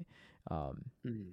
because if you look at any anyone that's won any of these like regionals or internationals, like they, they played incredibly well. Trust me. Like if I got Yeah. to deny every move against it's Axon, I don't think I still beat them, Right? Like it's it's not just that easy. Um, but Mhm. yeah, it's huge, huge for us. So very excited to see that. Um, you know, and that's getting released uh before Silph regionals as well too, right? For those that play Silph, so that's cool. Um, Good call. Yeah, you're right. so so a lot of uh, timing is really great. I think you know. Um, but we shall see. Yeah, we shall see. It's really cool. Um, and uh, have you haven't had a chance to touch it, right? Oh, because I know uh, from my understanding you just got back. Well, you know, I, I wasn't doing anything else, and I just, you know, I kind of forgot. No, I'm just kidding. No, no, seriously though. Um, yeah, I just got back home. Uh, it makes me excited though because a lot of the time, uh, we saw Wallower talk about this as well. Like when I try to explain mechanics, I know that you have really been going through this with like your patrons or your students. You try to tell them like why this and this didn't work or this did work. You try to explain like their loose conditions to them or why a match turned out a certain way. They might say like, "I well, I don't understand. Like, why would why did it come down to a fast move denial? That's not fair, right?" Mm-hmm. So now for all of us uh, that are you know coaching or or uh, content, it's a lot easier for us because the game works how we originally intended or how we originally learned how it worked and how it was intended to work from the start. So I, I don't know, man. I'm really really excited. I think that the PvP community again has been dealing with so many bugs in Go Battle League. Uh, a lot of people have been turned away from it, but if we're going to start that healing process to like bring people back in and get them to try it again, I think this is a great first step. Yeah, no, I hundred percent agree with you there. Um, you know, the only bad news for me now is anytime I lose against someone really good, I can't blame it on them denying all my fast moves. They just I just got outplayed, so it is what it is. But Oh, yeah, man. so we shall see. Um, but anyway, GBL season eleven is still on its way too. I don't personally love the week to week meta changes. I feel like I'm just like cannot get my foot on the. uh, Not that I can't grasp the meta, but just like it's just so quick. You know, you can't really fully embrace the meta, right? It's just Yeah. so fast. I feel like for you as an organizer for GBLA, it's also confusing because you're just like, like what do I get the competitors play? Like the meta from last week, from like this current Mm. one, like I don't know, like you know, it's it's a lot because it just it's just it's just happening so fast. I feel like overwhelmed, right? Um, Yeah, me too. And, and like, I feel like I, I absolutely agree with you. I feel like the first like three to five days of a meta, I really try to get a handle on what's happening. And sure, there are PvPoke rankings, there are resources out there that you can turn to to help you build teams, but there are a lot of things you don't expect. Uh, for example, I did not see Jellicent coming in Fossil Cup the same way that it did. I was like, mhm. there's way too much Registeel. There's there's enough grass, right? There's Ferrothorn. You can't beat that. It's gonna be really tough for Jelly to succeed. And then towards the end of Fossil, man, every single freaking team that I fought had Jellicent. And there are other Pokemon like uh, Perrserker, like uh, Dilap was running Perrserker Double Water, and he was like pushing for Legend. He was like 2900s during Fossil Cup with these two Pokemon that I did not think were going to be special. And then Tho comes out. He's like, yeah, Lucario is the best Pokemon in this meta. Just like it's all over the place. And by the time I got a good team together and I was like rolling like 4 1 after 4 1, 5 0, 4 1, just like rolling with this team, the cup was over. Like one day after that, I was like, man, I just got used to this. Yeah. Yeah. And I feel like the cool part is also when things like that happen, right? Where you're like, oh, all of a sudden Jellicent's like the big meta thing that no one expected. You see a shift in week two where people are countering the Jellicent or counting the Perrserker or whatever, whoever like made a team like, you know, excel. But then like like, you know, you don't have time to make that like counter in that meta, right? I think in, that's when the two week meta is really cool because usually week one and week two look different. You know, week one people are trying to figure it out. Week two people are adjusting to that. And then sometimes in week two, later in the week, they're adjusting to the adjustment, right? So it like goes back and forth. But this is just like, oh, we all figured out the meta. All right, by the way, uh, new cup tomorrow. And you're like, what? like, I just got my groove on, right? So, Yeah. um, I don't know. It feels like a lot, and me like yeah. So it feels overwhelming for me. I don't know how it feels. It seems like it feels like a lot for you, but I'm curious if our audience members, what do you all think, right? Let us know. Let us know. Probably best way to let us know is just like post on like Twitter or something because we don't. Yeah. It's not like you comment on a Spotify thing, but um, Yeah, you, you can tell us in your car, but we promise we can't hear you. yeah, yeah. Um, if, if you yell loud enough, maybe myself or Speedy will hear. We have we have both both uh, sides of the country covered, right? West and uh, East. Co- are, are you still East Coast? Is Mississippi East Coast? Or is that Central? No, uh, I'm actually closer to East Coast. Okay, Uh, I'm like yeah. central, uh, central southeast, right? Yeah, so yeah, it's like yeah. Close to New Orleans, like right, right Mhm. between New Orleans and, and Florida, basically. Gotcha, gotcha. Um, but yeah, I feel like you passed me the ball, and like I need to shoot it into the net here. Uh, you asked about GBLA as well, and it's a very Mhm. similar thing, right? Because we wanted to do one week of climbing, quote unquote, you know, climbing through the meta, and then show those battlers the following week. And I think a huge utility of GBLA, and you can let me know if you agree or disagree, was that you get to see like these people that don't typically stream, top leaderboarders, you get to see the teams they're using. So there's a lot of like secret tech, you know, things that you don't expect unless you're in like the 3500s, which is obviously not the, not the vast majority of players. Like this is an extremely extremely high level. So I think seeing those teams in action, like oh my goodness, this Halloween Cup team was like incredible. The way he played Drapion was like something I didn't anticipate. That's things that I hear a lot about GBLA. So when we look at that tournament format, we're like, man, how can we like still show people? We need to do two things. We need to still show people the best teams available in this format, right? From the top players in the world. It's like going to uh, a kitchen, right, with like Chef Ramsay, and he gives you just like a plain cheeseburger. You're like, come on, you got to show me what you got, right? So you expect the best. And the second thing is honoring these trainers' abilities in each league before they rotate. You don't want to see like the world's best Ultra League players play like Little Cup, for example, because obviously it's completely different for them. Again, same analogy we used before. You're on the same court, you're still PvPing, but the game you're playing is incredibly different. It's like horse versus like full full court press. It's like a completely different game. So the challenge for us was balancing those two things. So what we're trying to do now is like condense things down where you can climb for two and a half days, and then we grab leaderboards on Fridays, and then we try to stream on the last day of the meta. But it puts a lot of pressure on us to like get everything condensed. And again, climbing in two days in a brand new meta, not the easiest thing, like we just talked about. Mm-hmm. Yeah. No, I, I 100% agree with you. I mean, I think it's also like when people hear about a team and stuff, they don't have the chance to run it too, right? Let's say like if Dialop was like, "Hey, this is an awesome team I ran to climb to like legend," and I'm like, "Oh shoot! Like I want to try this team too." Like you know, obviously I'm not gonna find about it until like a few days afterwards, right?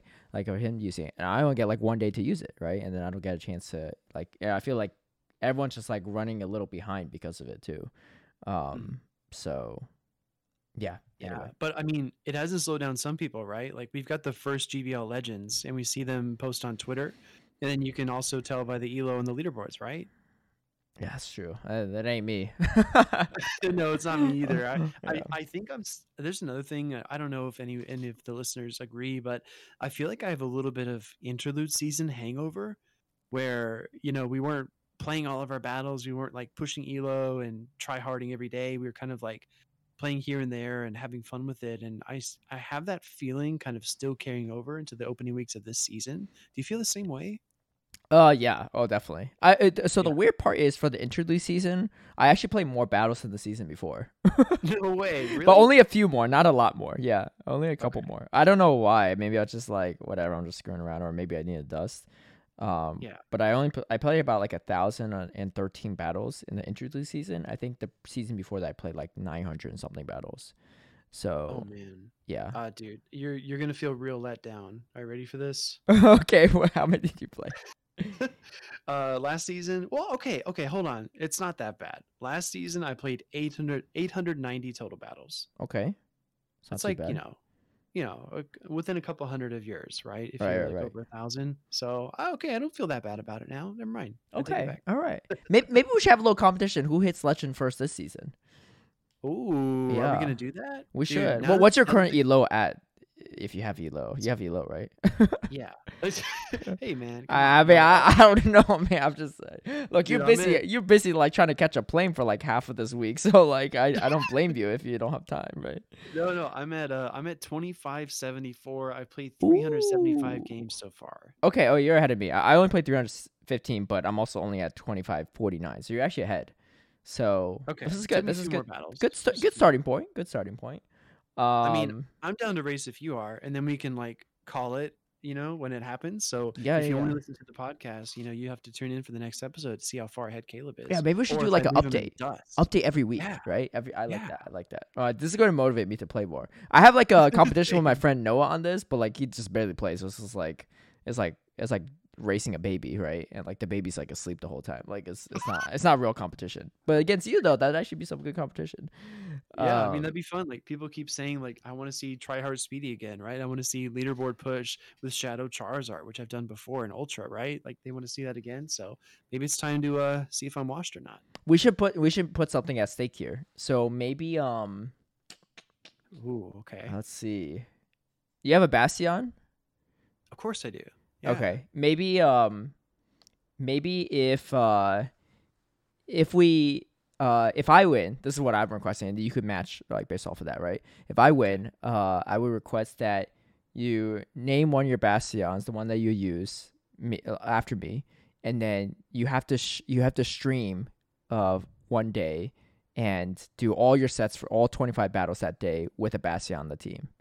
Probably it, it we'll probably wait till like it's a great league meta. I'm not going to have you run a master league, right? So it doesn't have to be like right after I hit legend. But that would be what I request. And so and then that that'd be good enough for me, I think. Okay. Okay. I thought uh, you know I thought you were gonna go with that. what? I thought. Okay, I could I could have seen you going this direction. Maybe I shouldn't say this, but I'm gonna say it anyway. now I'm curious. yeah.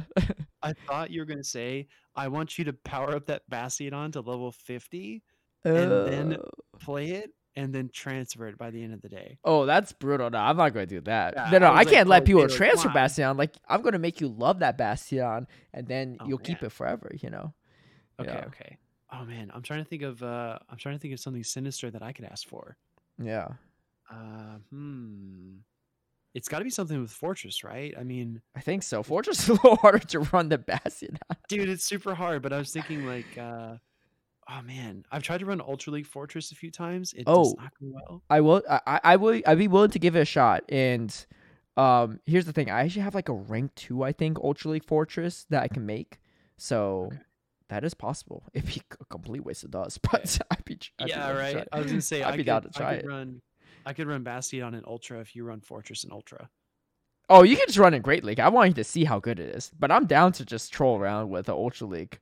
Um, an Ultra Okay. League, what do you call it? Uh, uh, Forretress. So Okay. Well, for now, let's just stick to the same parameters. We'll try to do like you know all five sets that day with yes, Forretress, Greater, Ultra.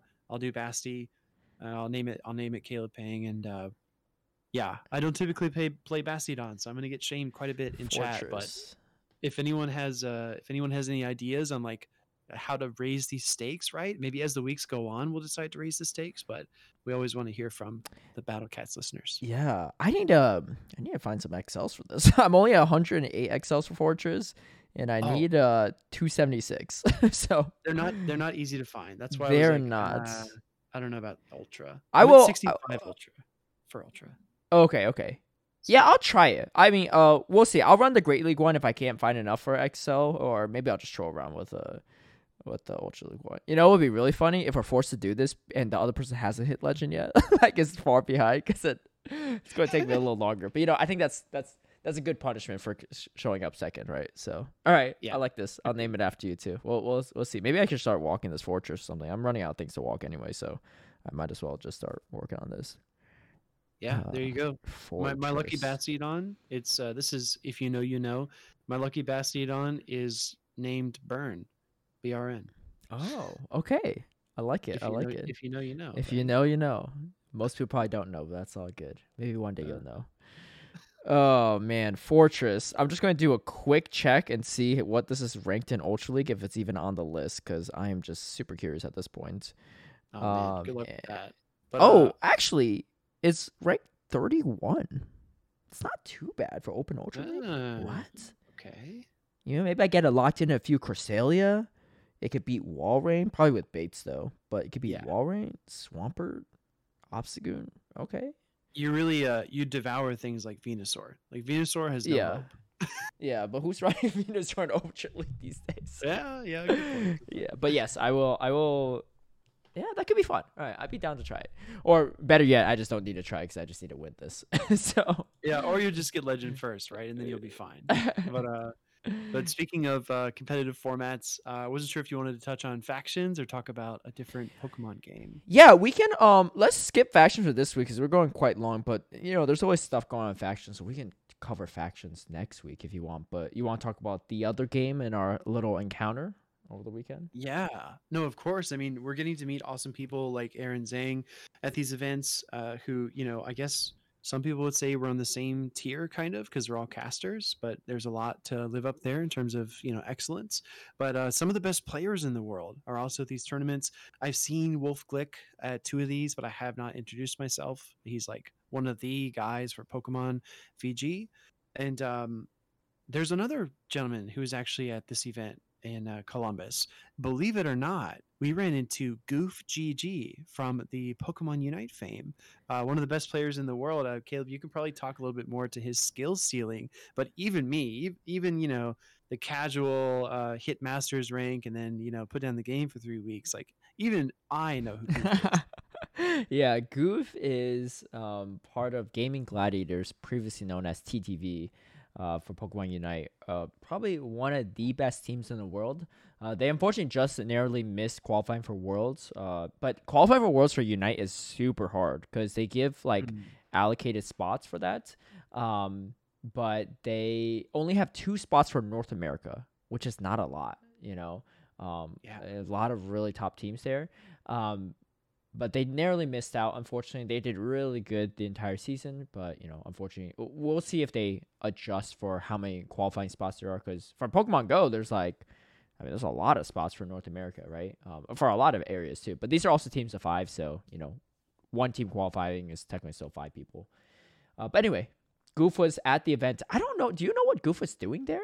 Goof was like doing an IRL vlog, uh, vlog or whatever, um, like Yeah. on streaming it. But was Goof competing in like any of the games? I don't think so, right?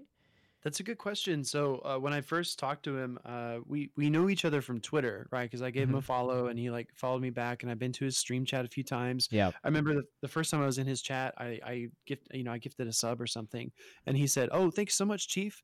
By the way, that's the only time I'm ever going to call someone Chief, because you know some people like that, some people don't. You know, it's like, "How's it going, Chief?" You know, some people don't appreciate that.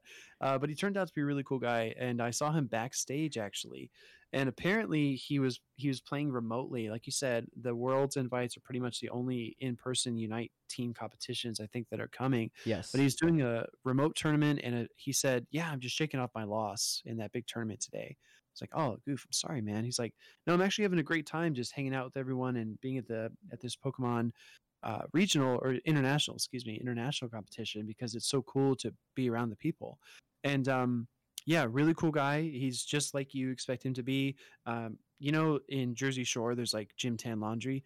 Well, for Goof, it's Gym Unite Unite. It's like he literally goes to the gym. He did like a documentary clip where he goes to the gym in the early mornings and then just Mhm. plays Unite for like six hours, and just, like scrims like crazy. So, yeah. uh, really cool guy to meet. I think we have some pictures of all of us. I was going to post those tomorrow.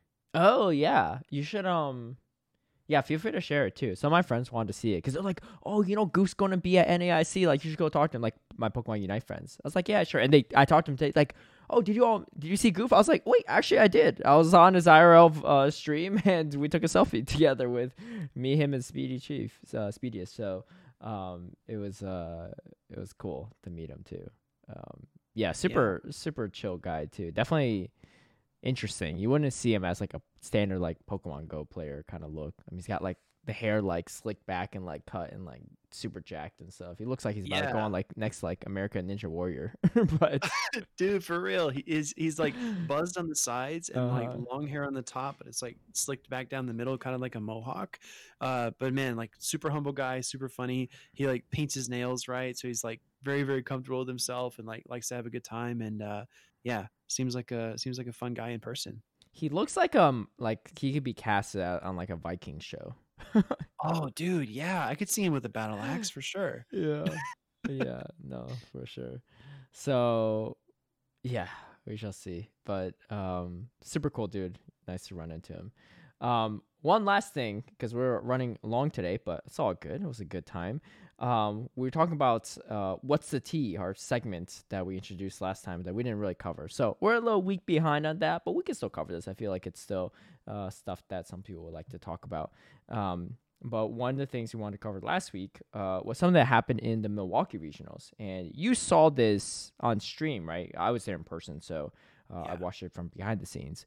Um, but it was essentially a, a dispute that happened. Um, so it's a dispute uh, in the losers finals in game uh, after game two. Uh, it was against Doombug uh, mm-hmm. versus Bird Power. Uh, Power was uh, she's a battler from the seniors division, so the younger age group, but won that whole division and ended up just participating in the masters division afterward because they had spots and they're like, sure, you want to give it a shot? She ends up sweeping all of day one, making it all the way to winners semifinals, or winners finals actually on day two, losing in the winners finals and gets knocked into the losers finals for day two and is faced up against Doombug. And she was 1 0 at this point in time. And then there was an interesting dispute that occurred. Um, you can see on their faces, and I remember when I was watching, I was like, "What's going on?" Like they were like both her and Doombug start looking at the judge, like kind of weird, right? And you're like, "What's going on?" And yeah. we didn't realize it, but little did they both know at the time Doombug brought in it was like a 1357 CP Registeel, which is definitely not the Registeel he was playing with the whole whole tournament. And it only it had lock on and focus blast, and that was it. And and because why why they looked at Judge so weird was when Doombug brought it in, Burpow was like, What? Like like was yeah. probably like, What the heck is this Registeel? Like this this ain't look right, right? And she's looking over like, what do we do? Right? And so and the judge was like still probably trying to process it too. So they end up playing out the whole match. Bird Power ends up winning. Um, and then Doombug makes a dispute. And so if you're not caught up on on Twitter, if you're not on Pokemon Go Twitter, if you're on Pokemon Go Twitter, you probably saw this last weekend. But if you're mm. not, uh, essentially there was a little bit of backlash because Doombugs ends up disputing the call because he was like, "Look, the game glitched. Like I should have. It should have been my Registeel, the one I brought in, and if it did, then it would have changed, right?" And the for context in Vancouver, I believe Six Four Ninja brought in a Pokemon that wasn't on his team or was the wrong Pokemon, and he was automatically given the loss for that game because you're not uh, technically according to the rules you're not supposed to bring in Pokemon that is not on your team. The the kicker to this one was Doombug ended up losing anyway, right? If Doombug won the game, then it gets weird, right? Because then you're like, well, you shouldn't have won with a Pokemon you didn't have registered, even yeah. though it's the same Pokemon, but and just a different CP. But Doombug also yeah. lost, right? Mm-hmm. Um, Doombug's case was that he was making is that uh, this was a glitch from the game. It threw in this Registeel, and it, uh, even though I didn't, I selected my actual one. Yeah. Judges looked at the footage. I did not, right? Because I'm like casting the event, and you know, people at home did not see it. They looked over everything. Ended up that Power, I think Doombug and the judge all agreed to do a rematch and um and everyone at home was just like, wait, what? Like Six Four Ninja got like got a loss for that, right? Like a few weeks ago. Like how could Doombug get a rematch given on top of the fact that he also lost that game? So they start off like whole different teams, like fresh like rematch and everything. And um, you know, and then obviously the internet just went up in flames and was wild and stuff. and um it was uh yeah, it was a weird time for sure, right?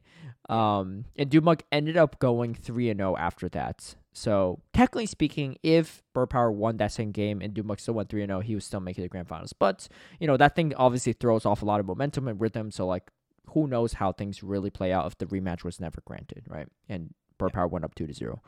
Um, end up being what it is, and, you know, Doombug plays second as well and all that stuff. Um, and some of the aftermath uh, unfortunately, was uh, Doombug was also removed from his team, which is Mazer Gaming, um, and uh, due to his actions and stuff, because I think a lot of people viewed it as like you probably shouldn't have disputed that, right? Um, here's the thing: everyone, I think, my take is that you're allowed to dispute anytime you want, uh, because as a competitor, you shouldn't be penalized for bringing up something you feel like was erroneous to you, right, and should be looked at. Um, I think the counterpoint to that was a lot of people were like, dude, like, dude, I feel like you should know better. Like, you probably would have lost that anyway if you had the right register, or like, like you brought in the wrong one, and like we've already seen before that, like, you should just take the loss for that one instead of like bringing it up, right? Even if you could get the judge to rule in your favor, that might have not been the best thing to do. I'm obviously obviously phrasing this in a very like kosher way because Oh yeah, we're- people we're, were uh, people were yeah. heated online, right? I didn't really chime in Yeah. because I was just like, like it's not really my place, especially as a caster, to comment on this, um, online Sure. and everything. But um, it was interesting, and Yeah. yeah. What was your POV on all of that? Because you were, you know, probably watching at home or somewhere else, right? And saw obviously everything online afterward. Yeah, no, I, I think there are there are a few factors, right? So, um, okay, so I'll just say the first regional that was held in North America at Indianapolis, um, Pokemon Go has a really cool network effect, which I don't think the other games have anything like this, and I think this is actually incredibly valuable, and it gives us an edge over the other titles. Uh, that network network effect is that we can send out an in-game notification when we are doing a stream. And again, huge, huge props to our Go Battle League developers who have like getting helped to get us into the spotlight for these events because normally you just get like pings for Com Day or whatever. So essentially, during the first one, we got a a in-game notification for a regional tournament, and five thousand people showed up to the stream. Right, just like flooded in. That was in addition to our regular community, so our viewership increased by like I don't know, 50, 60% in just a few minutes, right? And they all showed up to the party and the lights were off at the house. And what I mean by that is we were in the middle of a we'll be right back screen because there was a dispute, right? So again, they pushed the notification. Maybe timing was unfortunate. You could argue, you know, they should have been watching the stream or whatever you want to say about it. But the fact of the matter is that that dispute was also Doombug 97. Now, going speaking to 241, uh, the dispute that he raised during the Indianapolis tournament, the first one, was due to desync. He didn't get a fast attack. Uh, he felt like he should have. It would have helped him flip the matchup. And there was a lot of argument there as well, like if the if the game was actually winnable or not, right? But hopefully that's been addressed in 241. But then Doombug comes two weeks later, or excuse me, two tournaments later to this one, and raises a dispute against a trainer who, you know, probably he probably didn't need to put himself in that position. Um, there's two things I wanted to mention, right? First is growing pains. This is the first time Pokemon Go has been in the tournament circuit. The the way that these kind of disputes, picking a wrong Pokemon, registering the wrong team, whatever it might be, the way that those things have been handled so far has not always been consistent, but that's because we're still learning how to operate with this game in the tournament circuit. So we do have to kind of like we can bend a little bit here to the tournament organizers as they learn what is normal, what is to be expected, and like how the game is supposed to work. Right. There's also a long list of inconsistencies with the game that might not be visible to these these uh, judges that have just gotten into it. Maybe they don't know what to expect, and it's kind of a surprise to them, and they don't know how to handle it. But how are you going to handle it when you've got 3,000 people watching, and there's like you know 80 other competitors trying to advance the round, and you have to get a battle on stream? Like there's a lot of pressure on these people to to Mhm. get things right. So um, those two things, right? The prior event, excuse me, the the kind of like uh, incongruent handling of the situation, and what I need people to understand, excuse me, one more time, is that Doombug ninety seven is a player who he can look at a game, he can say, okay, there was a one in fifty chance of me winning this, right? And most of us say, well, that's just too much of a disadvantage. Our opponent's too smart. They wouldn't let me do that. Doombug sees that one win con. He's like, I can do it.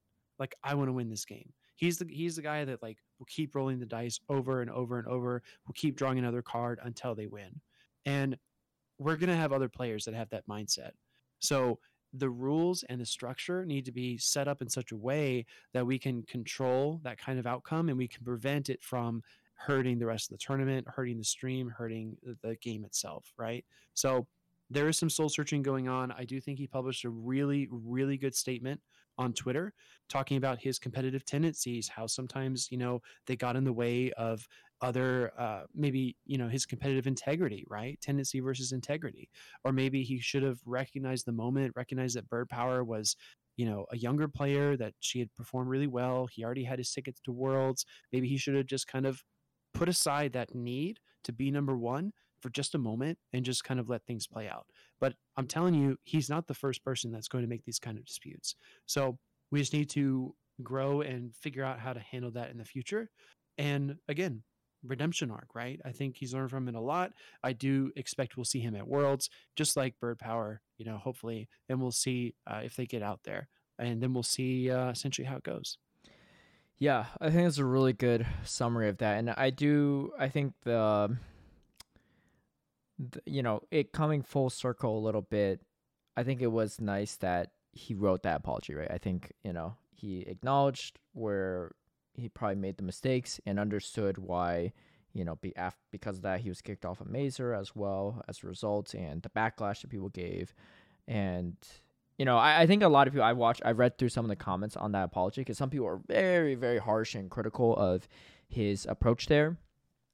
Um, even wrote on his apology to too like you know what? Like I was one of your harshest crit- critics but I do hope that you take this apology seriously. I, I mean I support your growth here and hopefully things go well. So you know, we'll we'll see. Uh, I mean, Doombug uh, is, to my knowledge, still competing at Worlds in London, so um, that will be, uh, yeah. So we will put that to the test. But I do wish him the best in that regard because uh, one, you just hate to see like all that backlash right online. Like, no, no matter how funny some of the memes are and stuff, and some of them were pretty funny. Not gonna lie. Yeah, yeah. I wouldn't want that be at my expense, but like, I got a couple smiles, a couple chuckles out of some of the the things that were said. But and then you look at the other side of it, right? People say like downright mean things. Like, Yeah. There was one guy in the chat who's like, "Doombug, I'm coming for you." And I was like, "It's never okay to say like." Yeah, exactly. And like, really, you can come for someone because it's disputed. Like, come on, like that's a little Yeah, extreme. like, Like, be real, be like real. if you're serious, like you should probably seek some anger management. Like, there might be other things that you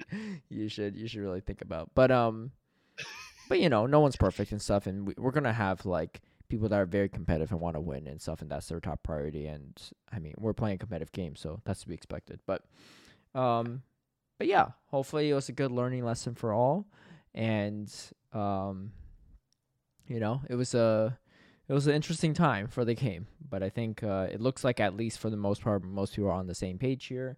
And you know, people are just like, we want to see the footage and blah blah and all this stuff. And like, like, like it's just uh, my personal take is like, what is that really going to do, right?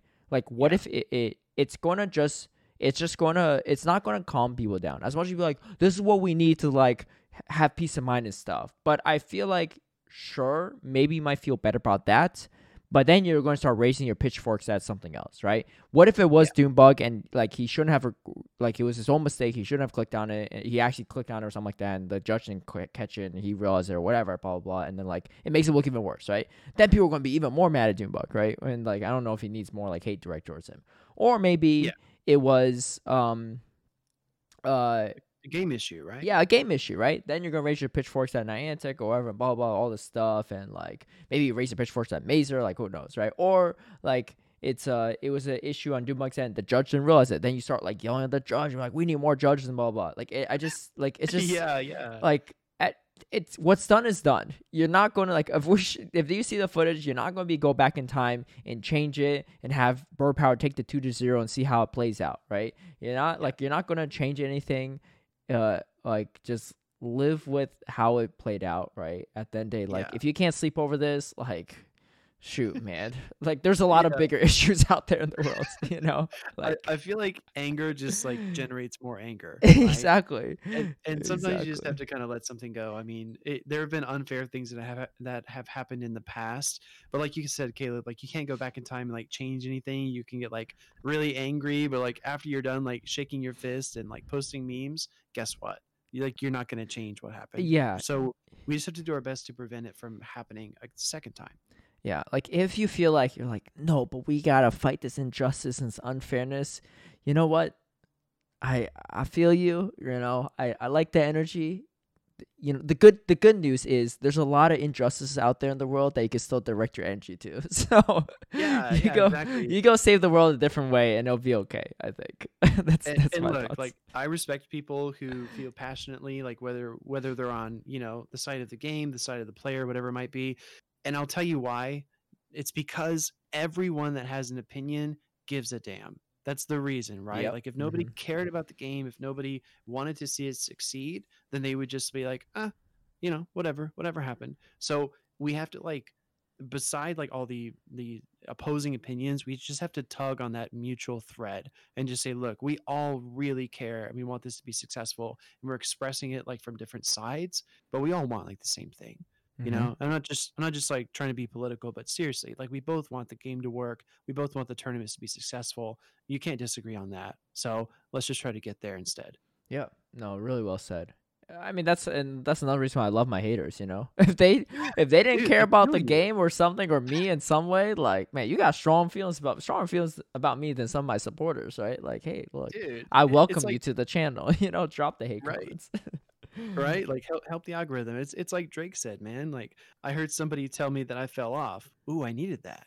Right? yeah, no, one hundred percent. Sometimes they're right too. You know, sometimes like, yo, your content's washed up, Caleb. I'm like, hey man, like, you're not wrong. Sometimes, you know, maybe I could make better content, or maybe Well, they're well, just a hater, you- you know. But Well, then you turn around and drop the video of the year, right? So like, who- who's the real winner here, right? Come on. yeah, maybe I should add him after that. Um, but uh, anyway, um, yeah. So that's our that's our tea of the week. You know, um, the disputes, the disputes from last week. We got some interesting tea for next week, but um, we will stay tuned for that one. I think it's going to be a good one too. Uh, we could tease it a little bit. It's about streaming watch parties for these events. We'll just leave it at that.